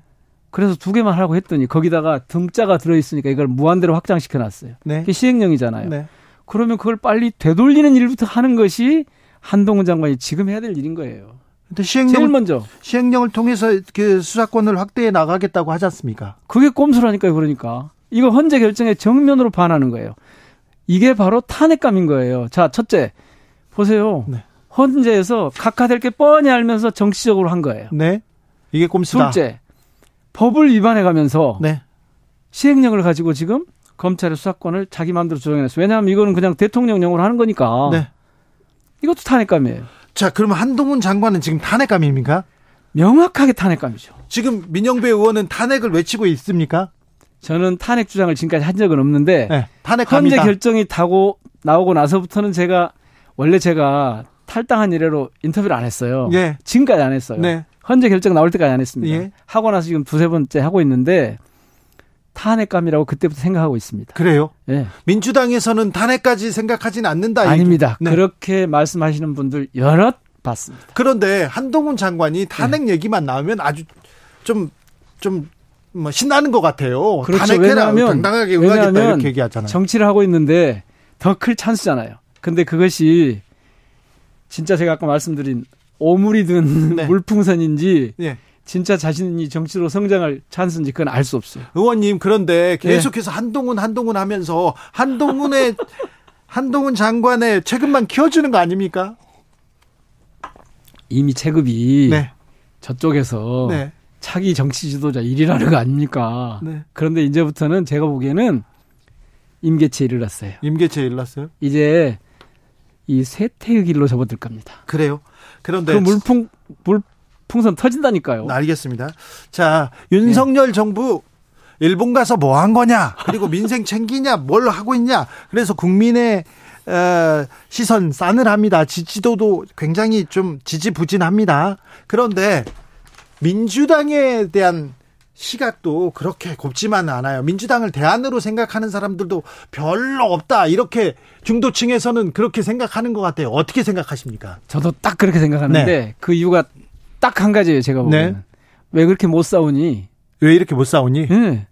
문제가 생기면 야당은 자꾸 그 있잖아요. 정부 발목 잡는다. 예. 제가 그걸 아주 심란하게 느낄 때가 아까 그 합의문 파기했을 때예요. 네. 저 같았으면 그때 싸웠을 거예요. 예. 합의문 파기? 그럼 우리 정치 못 하겠다. 국회 멈출게.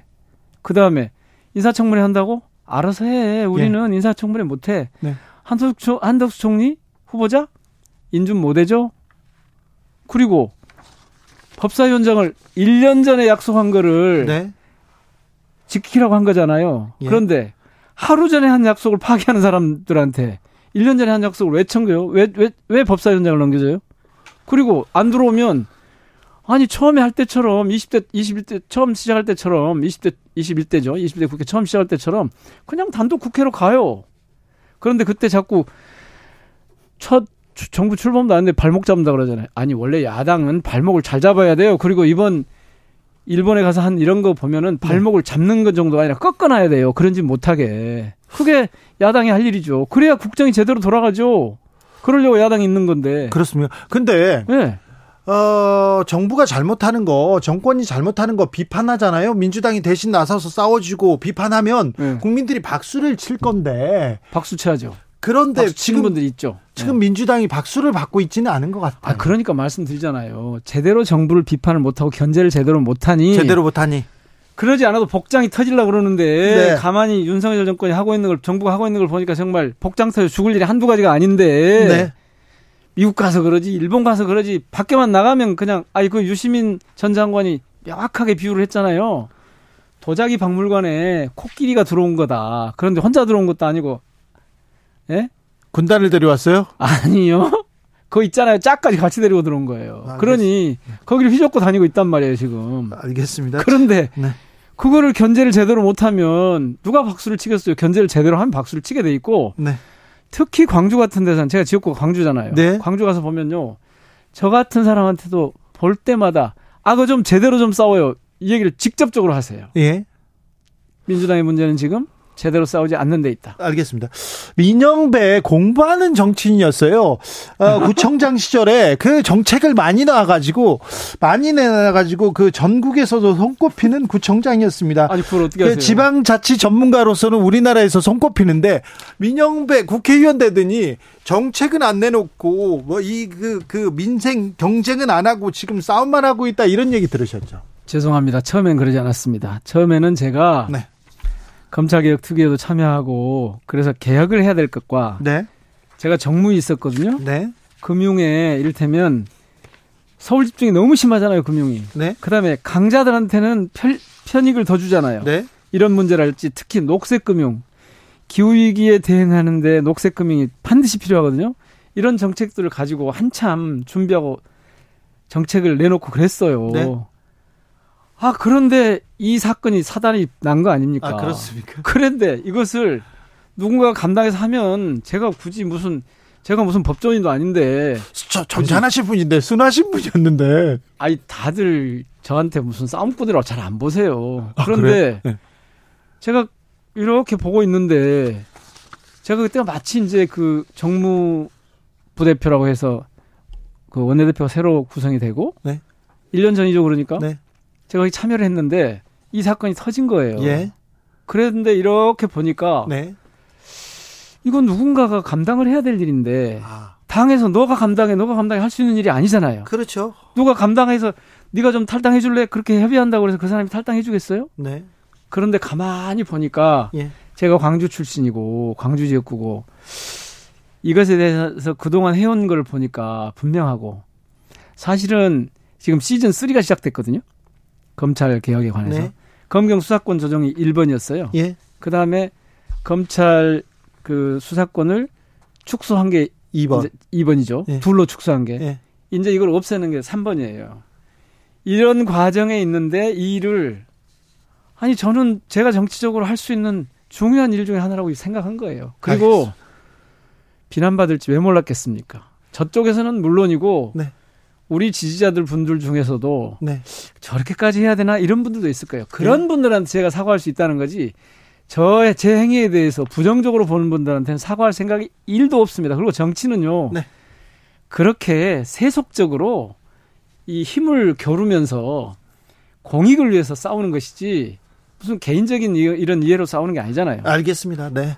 자, 피할 수가 없었습니다. 네. 민형배의 민생 정책은 다음 시간에 들어보겠습니다. 아, 좋습니다. 네. 민형배 의원이 아까 차기 정치자 1위 언급하셨는데 뉴시스 의뢰로 국민 리서치 그룹과 에이스 리서치에서 지난 11월 11일 13일 차기 정치 지도자 적합도 조사했습니다. 국민의힘 지지층에서 한동훈 장관이 1위였습니다. 자세한 사항 중앙선거 여론조사 심의위원회 홈페이지 참조하시면 되고요. 아, 주진우 라이브에서 항상 반론권 있습니다. 한동훈 장관, 아, 꼼수 장관이라고 꼼수 민영배가 아니라 꼼수 한동이다 이렇게 얘기하는데 반론이 있으면 언제든지 연락 주시면 됩니다. 아까 윤석열이라고 이렇게 의원님 얘기하셨는데 윤석열 대통령으로 제가 호칭은 넣을게요. 아, 그거 호칭은 뭐 대통령 맞지 않습니까? 네, 네, 대통령입니다. 그건 누가 네. 부정합니까? 예. 알겠습니다. 윤석열 후보라고 했는데 제가 윤석열 안철수 후보. 네네. 네. 자, 민영배 의원 무소속 의원이었습니다. 감사합니다. 아니 무소속이라고 좀 그만하세요 좀. 아 참. 아니 무소속당도 아니고. 이거는 이거는 뒤에 붙이게 돼 있어요. 아 그래요? 네, 민영배 의원이었습니다. 얼른 가세요. 그래요? 네. 정치 피로, 사건 사고로 인한 피로, 고달픈 일상에서 오는 피로. 오늘 시사하셨습니까? 경험해 보세요. 들은 날과 안 들은 날의 차이. 여러분의 피로를 날려줄 저녁 한 끼 시사. 추진우 라이브.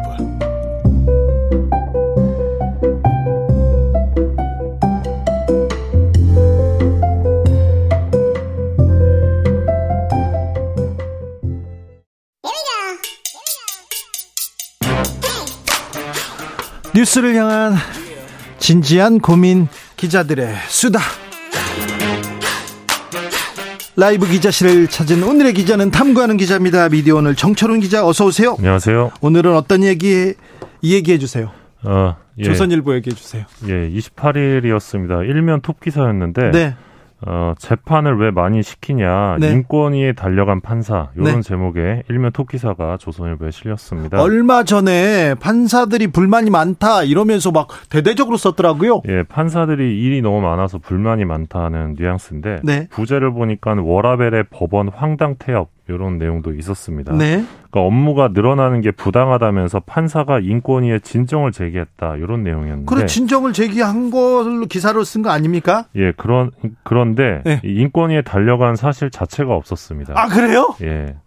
아예 없는데 그냥 쓴 거구나. 아예 없는 사실을 썼습니다. 그래서 완전 이, 아니 그 자, 잠깐만요. 판사가 인권위에 진정했기 때문에 진정했다고 그걸 가지고 기사 썼잖아요. 근데 그렇죠. 그런 일이 없었다고요? 예, 그런 일이 전혀 없어서 이제 정정 보도를 내고 네. 어, 인권위 취재원 한 명의 진술을 지나치게 신뢰했다 이러면서 사과했습니다. 이건 말이 안 되잖아요. 기사를 한두 개 쓴 게 아니 아니거든요. 아이, 저도 다 예. 저도 꼼꼼하게 봤거든요. 예, 예. 어, 사실 이 판사를 때리는 네. 이런 조선일보 기사가 좀 일관성이 있고 네. 반복되고 있습니다. 사실. 짚어주십시오. 예, 그래서 요걸 좀잘 들여다봐야 되는데 네. 어, 지난달에도 이제 늑장 재판이 급증하고 있다. 예. 그래서 판사들이 법을 안 지킨다 이런 다소 좀 자극적인 또 조선일보 이런 기사가 계속 나오고 있어요. 일명 예. 기사였는데 예. 보면 계속해서 판사들이 일을 안 한다는 논조입니다. 네. 어, 그러니까 재판이 열리면 그 1심, 2심마다 이제 몇 개월 안에 재판 선고를 해야 된다. 그런 기준이 있는데 네. 이게 지체되고 있다는 겁니다. 예. 근데 이 재판 지체 비율이 2019년부터 급증을 했는데 이때가 이 고법 부장 승진제가 폐지된 해다. 이 점을 조선일보가 강조를 하면서 판사들이 재판을 열심히 해야 할 어떤 동기를 없애버린 거다. 이 승진제를 폐지하면서 그래요. 요 뉘앙스를 계속 논조를 강조합니다. 네. 그리고 요번에 조선일보 편집국장이 된 이 선우정 어, 기자의 경우는 칼럼을 통해서 이 칼퇴근 판사에게 재판받기 싫다 요런 칼럼을 쓰기도 했습니다. 선우정 기자가 편집국장이 됐습니까? 네, 요번에 편집국장. 다음 시간에는 선우정 기자에 대해서도 좀 알려주세요. 네. 아니, 좀 알아야 됩니다, 이분. 아, 그래요? 아버, 아버지도 조선일보 편집국장. 선우휘. 예, 네. 유명하신 분이죠. 네, 그분의, 그분 얘기부터 좀 해주세요. 네. 아, 좀 들어야 되겠다. 네, 아무튼, 네. 이 조선일보 기사 이 흐름을 보면. 네. 그러네요. 어, 이게 좀 문제가 있습니다. 네. 일단 어, 판사 업무가 좀 과다해졌습니다. 지금 네? 구술 심리주의 공판 중심제가 좀 강화가 돼서 전보다 재판을 할 때 증언, 진술, 변론이 늘었습니다. 네? 그래서 어, 재판 자체가 좀 길어졌습니다. 네. 그리고 2019년 기준으로 우리나라 판사가 한 명당 처리해야 되는 사건 수가 이 464건 정도로 독일의 5배, 일본의 3배가 넘습니다. 네.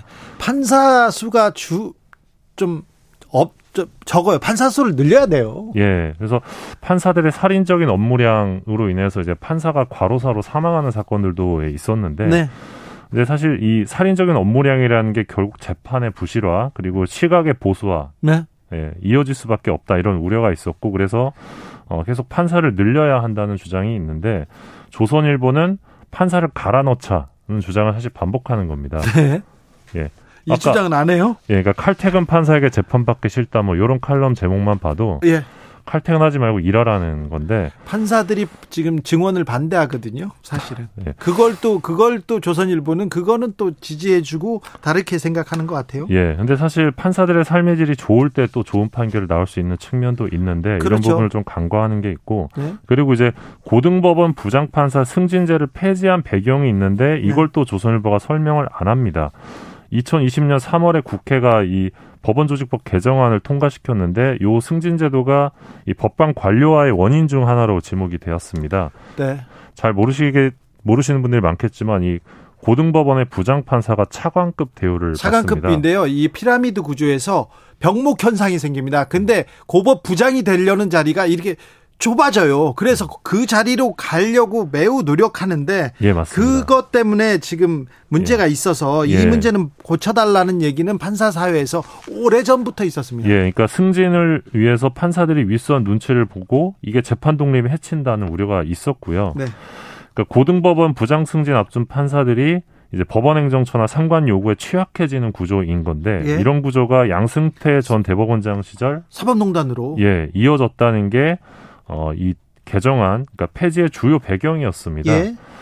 어, 아시겠지만 오는 9월이면 네. 이 김명수 대법원장의 6년 임기가 이제 끝이 납니다. 아시겠지만 조선일보에 영향을 받지 않는 대법원장입니다. 그 전에 그렇죠. 대법원장들은 조선일보하고 아주 친했어요. 양승태 사법농단 때 보세요. 조선일보한테 칼럼 써주세요.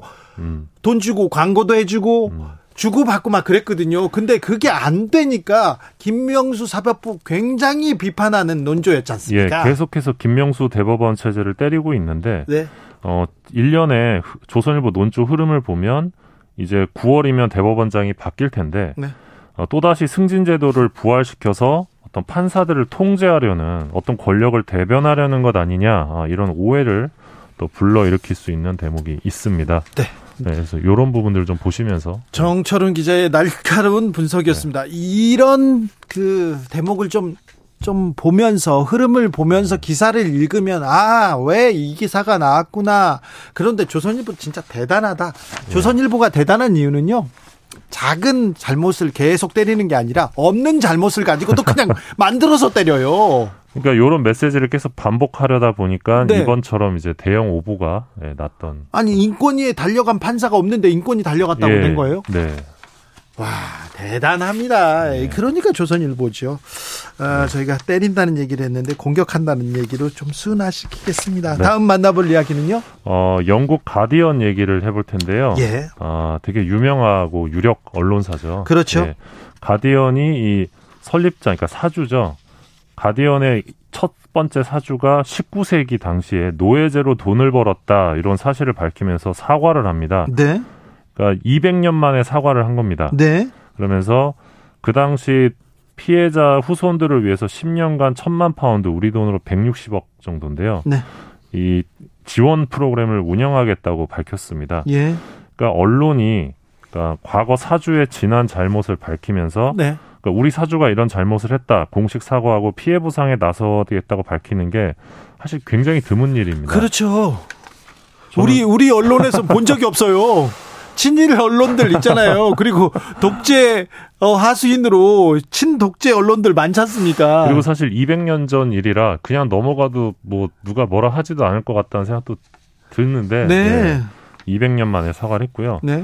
어, 1821년입니다. 1821년 가디언을 창간했던 이 맨체스터의 면화업자 존 에드워드 테일러가 있는데 이분이 미국에서 노예 노동으로 생산된 면화를 영국으로 수입해 돈을 벌었다고 합니다. 네. 그 돈으로 이제 가디언을 창간했다는 거고 또 창간 초기 자금을 제공했던 조지 필립스라는 사람은 이 자메이카에서 사탕수수 플랜테이션 농장을 경영해서 돈을 벌었고 1835년 노예제가 폐지된 뒤에는 108명의 인간 재산을 잃었다며 정부에 배상을 요구했던 인물이기도 합니다. 그때 노예제 폐지에 가장 음, 폐지가 가능했던 이유가 정부에서 그 노예 노예에 대한 배상을 해줬어요. 내, 음. 내가 노예를 없애면 정부에서 배상을 해. 이건 당연한 소송이었어요. 어차피 보면, 음. 어, 떻게 보면 역사적으로. 음. 근데 이걸 가지고 사과하고 배상하겠다고 하는 겁니까? 예. 어찌 보면 그때는 그런 일이 있었다 이렇게 넘어가도 될 일인데요. 그렇죠. 예.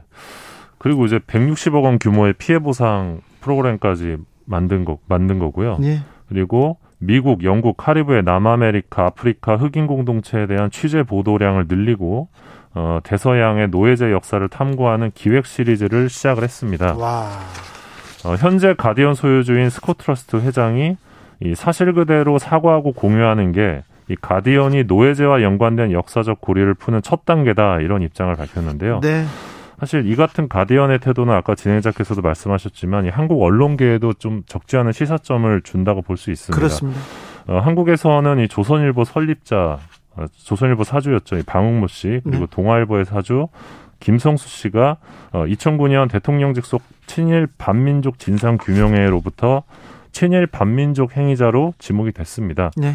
어, 그러나 조선일보와 동아일보는 어, 이들 사주들의 친일 행각을 부인했고 여전히 사과하지 않고 있습니다. 네. 조선일보는 아, 북한군이 6.25 때 이렇게 북한군이 서울에 왔을 때 김일성 만세 이런 이런 신문을 냈죠. 그런데 거기에 대해서도 아무런 사과하지 않았습니다. 그러니까 제대로 과거에 대해 과거 사주들의 잘못에 대해 사과를 해야 이 조선 동아의 어떤 그 일, 한일 관계에 대한 어떤 기사도 더 설득력을 얻을 텐데. 그렇죠. 가디언의 사과가 가디언의 위상을 높여줄 겁니다. 와, 저렇게 양심적이구나. 저렇게 지금 200년이 다 지났는데도 사과하는구나. 네, 존경심이 들기도 합니다. 존중받아 예, 마땅합니다. 이런 부분들을 좀 배웠으면 네. 좋겠습니다. 마지막으로 만나볼 이야기는요? 예, 기술이 기자의 일상을 바꾸고 있다. 요즘 언론계의 화두인데요. 아유, 많이 바꾸고 있죠. 예, 뭐 30년 전에는 기자들이 공중전화 쟁탈전 벌였다고 들었는데 옛날에는요. 기자회견 하잖아요. 그리고 전화 공중전화 달려가 가지고 전화를 하면서 기사를 불렀어요. 음. 자, 뭐 이게 팀장 받아 적어요. 그래서 오늘 며칠 그래서 기사를 다 적어요. 머릿속에다가 이렇게 기사를 쓰고 있다가 메모했다가 막 적어요. 저같이 게으른 사람은요. 음. 기사를 안 써놓고 전화하면서 더듬더듬 부르는 거예요. 그러면 네 한마디씩 듣고 했죠. 아그 진해자께서도 전화로 부르던 시절 아, 있었죠. 아, 예. 네 그때 그때마다 그랬죠. 또 새삼 또 이렇게 연배를 확인하게 네. 네. 그렇습니까? 요즘은 사실 뭐 인공지능이 눈앞에 와가지고요. 네. 완전히 지금 기자의 일상이 달라지고 있습니다. 사실은 챗 GPT한테 이렇게 물어보면 되는 거 아니에요? 예, 그러니까 요즘 가장 인기 있는 또 화두인데 챗 GPT라고 이제 예. 쉽게 말하면 대화형 인공지능인데요. 예. 그냥 얘한테 이러이러한 내용으로 기사를 써줘, 써줘. 하면 기사를 써줍니다. 1분 만에요? 한 네. 50개도 써줄 거요? 예, 그래서 우리가 흔히 조회수용 기사, 예. 뭐 그런 쉽게 쓸 수 있는 기사 인간이 10분 만에 썼다면 이제 뭐 10초면 쓰는 네. 그런 세상이 오는 겁니다.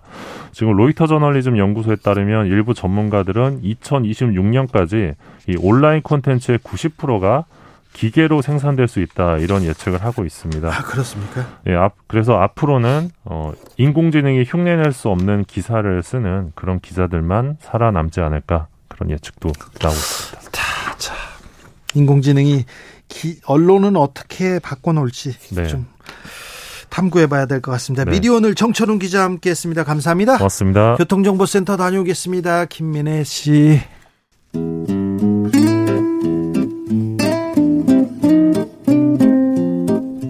현실의 불이 꺼지고 영화의 막이 오릅니다. 영화보다 더 영화 같은 현실 시작합니다. 라이너의 시사회.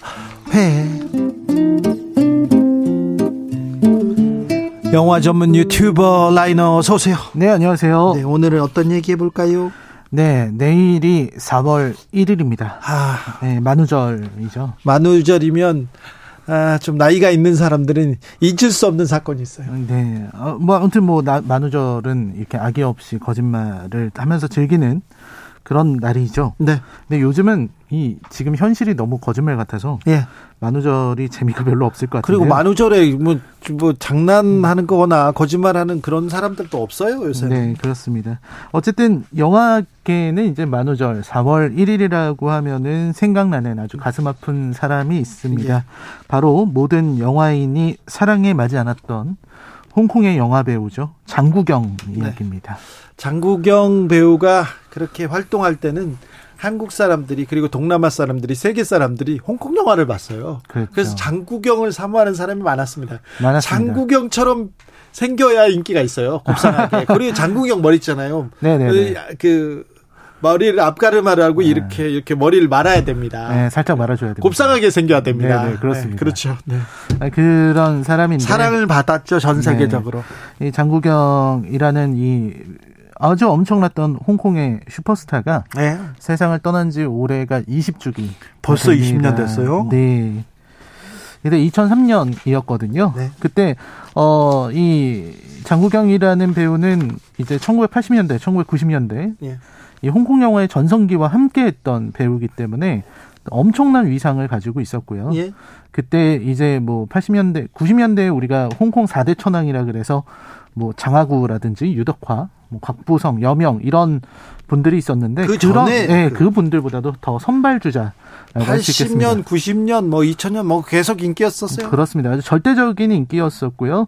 어, 뭐 영화가 나오기만 하면 작품이 나오기만 하면은 많은 사람들 입에 오르내릴 정도였고요. 한국 CF도 좀 찍지 않았습니까? 한국 예능 프로에도 많이 왔어요. 그렇습니다. 뭐 다양한 그때는 이제 홍콩 배우들이 네. 이렇게 뭐 초콜릿 광고라든지 뭐 그렇지, 뭐 이런 음료 광고를 네. 홍콩 여자 배우, 남자 배우들이 한국 광고를 다 했어요. 그랬습니다. 요즘은요 전 세계 나가 보잖아요. 한국 배우들이 거, 그, 거기 광고 다 합니다. 네, 네 그렇습니다. 네. 뭐옆 나라만 가도 네. 네. 한국 배우들이 하고 있는데요. 네. 근데 장국영 같은 경우는 총 6번 2002년까지 70년대 후반부터 6번 우리나라에 내한을 했었고요. 그렇군요. 굉장히 친숙한 배우였습니다. 네. 그러던 장국영이 이제 2003년 4월 1일에 자신이 묵고 있었던 그 홍콩의 만다린 오리엔탈 호텔에서 네. 이제 다시는 돌아올 수 없는 머나먼 길을 떠났는데요. 그때가 향년 46세였습니다. 네. 그때 엄청난 파장이 있었고요. 어, 뉴스에서도 많이 얘기가 나왔었는데 하필이면 4월 1일이었기 때문에 이 비보가 들렸을 때 사람들이 거짓말인 줄 알았어요. 그렇죠. 그 네. 얘기 나왔을 때, 어 주윤발은 엊그제 뭐다 아, 그런 네. 얘기 하고요. 뭐뭐 뭐 그런 얘기 했었는데 정말 거짓말처럼 왔었죠. 너무 거짓말 같은 이야기였었습니다. 그래서 지금도 이때의 충격을 다루는 작품들 우리나라에서도 많은 영향을 받았기 때문에 이제 비와 당신의 이야기라는 강하늘 씨 나오는 영화가 있는데 거기서도 이 4월 1일의 사건을 배경으로 하고 있고요. 네. 그리고 찬실이도 찬실이는 복도 많지라는 영화에서는 아예 아비정전 시절의 장구경이 이렇게 옆에 나타나서 환영처럼 나타나서 길을 알려주는 그런 역할들이 나옵니다.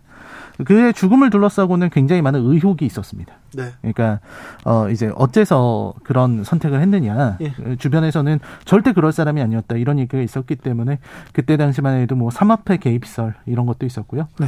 근데 가장 많이들 얘기하는 거는 이제 장구경이 원래 그 영화 감독의 꿈을 꾸고 있었는데 그때 사기 피해를 당한 거죠.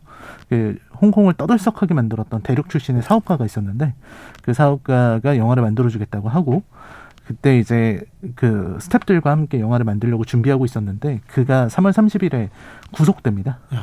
그, 런 일이 벌어지고 나서 이제 아마 그런 것들이 장구경이 가지고 있었던 마음의 병을 더 깊게 만든 것이 아니냐 하는 얘기들이 있었습니다. 네. 장구경의 영화. 아, 영화 짧지만 많은 좋은 영화를 남기고 갔습니다. 장구경의 영화 속으로 들어가 봅니다. 네, 장구경의 작품 중에서 어, 좀 얘기를 나눠봤으면 좋겠다. 그리고 한번 돌아보면 좋겠다 싶은 작품을 네 편 정도 골라봤습니다. 네. 일단 가장 먼저 언급해야 될 작품 그리고 우리나라에서 장구경이 세상에 알려지게 된 영웅 본색 네, 그렇습니다. 예. 영웅본색이죠. 동생이죠, 동생. 그렇습니다. 네. 네. 저 송자우 동생으로 나오는 그렇죠. 송자 추령이 네. 형이었고 그렇습니다. 그렇습니다. 형 친구가 주윤발 마크. 네. 네. 그렇습니다. 아 그렇죠. 뭐 송자우 그러니까 주인공 동생인데 여기서 어, 조직원 생활을 하고 있다가 이제 마크랑 친구였는데 뭐 그런 내용이었죠. 예. 그래서 이 위조 지폐 사업을 발전시키는 그런 이야기였고 동생인 송자걸은 경찰이었어요. 네. 근데 이제 형이 하는 일을 몰랐던 거죠. 그렇죠. 아, 모르고 있었고 그리고 항상 어렸을 때도 경찰과 도둑 놀이를 했었는데 네. 막 그런 이야기들이 나옵니다. 그렇죠. 진짜 형이 깡패가 되고 동생은 그렇습니다. 경찰이 돼서 이렇게 마주 마주쳐야 됩니다. 가장 네. 친한 사람들하고. 그렇습니다. 그리고, 그리고 모든 것이 이제 결말에서 나오게 되는데 어, 이 작품을 얘기할 때 꼭 말씀드려야 되는 게 물론 이제 너무 유명한 장면들이 많잖아요. 네. 뭐 주인발도 너무나도 멋있었고 네. 뭐이 작품 때문에 아, 영웅 본색 따라한다고 그때 당시에 이쑤 이쑤시개 뭐 성냥 성냥개비 같은 거 입에 이제 물고 그렇죠. 네 그런 것들도 많이 있었고 또 트렌치 코트 트렌치 코트 아유 다 입어야죠. 네 그런 거 많이 있었는데요. 네. 아 근데 여기서 이제 좀 말씀드리고 싶은 게 마지막 장면에서 당년정이라는 노래가 흐르는데 아... 이 당년정이라는 곡이 장국영의 대표곡이기도 하고요. 그렇죠. 장국영이 원래 영화 배우가 되기 전에 가수로 이미 홍콩에서는 슈퍼스타였었습니다. 네. 가수로서 대성을 하고 나서 배우로 온 거기 때문에 네. 그래서 이 노래가 정말 가슴을 많이 울렸습니다. 네. 그래서 우리나라에서는 퍼펙트맨이라는 영화가 있는데 거기에서 조진웅 씨가 계속 부르는 노래가 이 당년정이라는 노래예요. 네.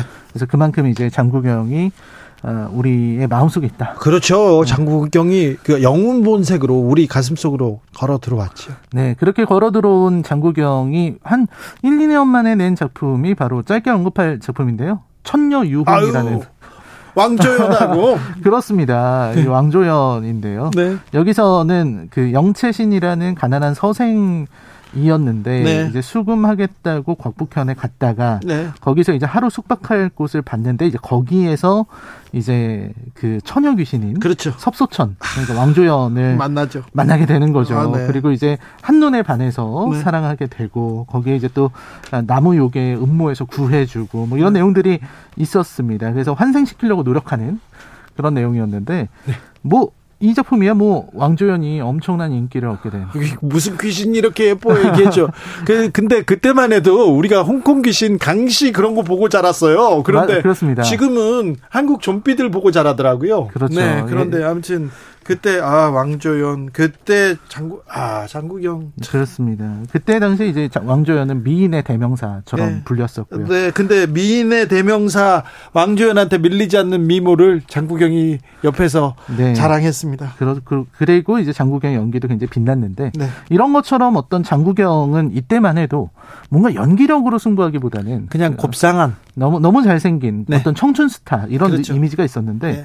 그가 이제 완벽하게 영화 배우로 최초로 거듭나는 데에는 왕가희 감독과의 만남이 있었다고 해야 될 것 같습니다. 아, 왕가희와 장국영의 만남. 그 중에 이제 대표적인 작품이 아비정전인데요. 아이고. 네, 지난번에 해피투게더는 소개를 해드려서요. 예. 이 아비정전이라는 작품은 뭐 그 만보춤 추는 장면이 아직도 예. 아, 기억에 남는 분들이 있을 테고 그 만보춤 추는 장면이 우리나라에서도 많이 광고로 패러디되고 했었거든요. 네. 근데 그 아비정전은 이제 이루 말할 수 없는 허무함 그리고 사랑에 중독 된 사랑에 계속해서 의존하는 그런 남자의 이야기. 그게 마치 휘청거리면서 날아가는 한 마리 새가, 새와도 같은 그런 작품입니다. 그러니까 그 시절 낭만이 가득한데요. 네. 이 작품에서 이 아비의 존재가 이 이제는 사라져버릴 홍콩의 운명을 암시한다, 은유한다. 맞아요. 이런 해석이 많습니다. 그래서 사회적으로 많이 읽혔어요, 정치적으로도. 그랬습니다. 왠지 계속 좀 쓸쓸함이 흐르잖아요. 엄청 쓸쓸하죠. 네. 그리고 여기서 대, 아주 훌륭한 대사가 있는데요. 바로 다리가 없는 새에 대한 얘기를 해줘요. 네. 어, 다리가 없는 새가 있는데 그 새는 누구보다도 높이 날 수 있다고. 근데 그 새는 어, 절대 내려오지 않는데 딱 한 번만 내려온다. 그때가 바로 죽을 때다. 라고 얘기를 해요. 음. 그 다리 없는 새가 바로 돌아올 수 없는 홍콩의 운명을 암시한다고 하고요. 예. 그래서 얼마 전에 개봉한 어, 미국의 엘비스라는 영화에서도 네. 그 엘비스가 그 대사를 똑같이 합니다. 그래요. 그게 이제 어떤 장구경에 대한 어떤 respect가 들어가 있는 네. 그런 부분이라고 저는 생각합니다. 그리고 이제 마지막으로 하나 언급하고 싶은 게 패왕별희입니다. 패왕별희. 네, 첸카이거 감독의 패왕별희. 어, 네. 정말 이거는 뭐 줄거리가 의미가 없을 정도로 너무나 완벽한 영화고요.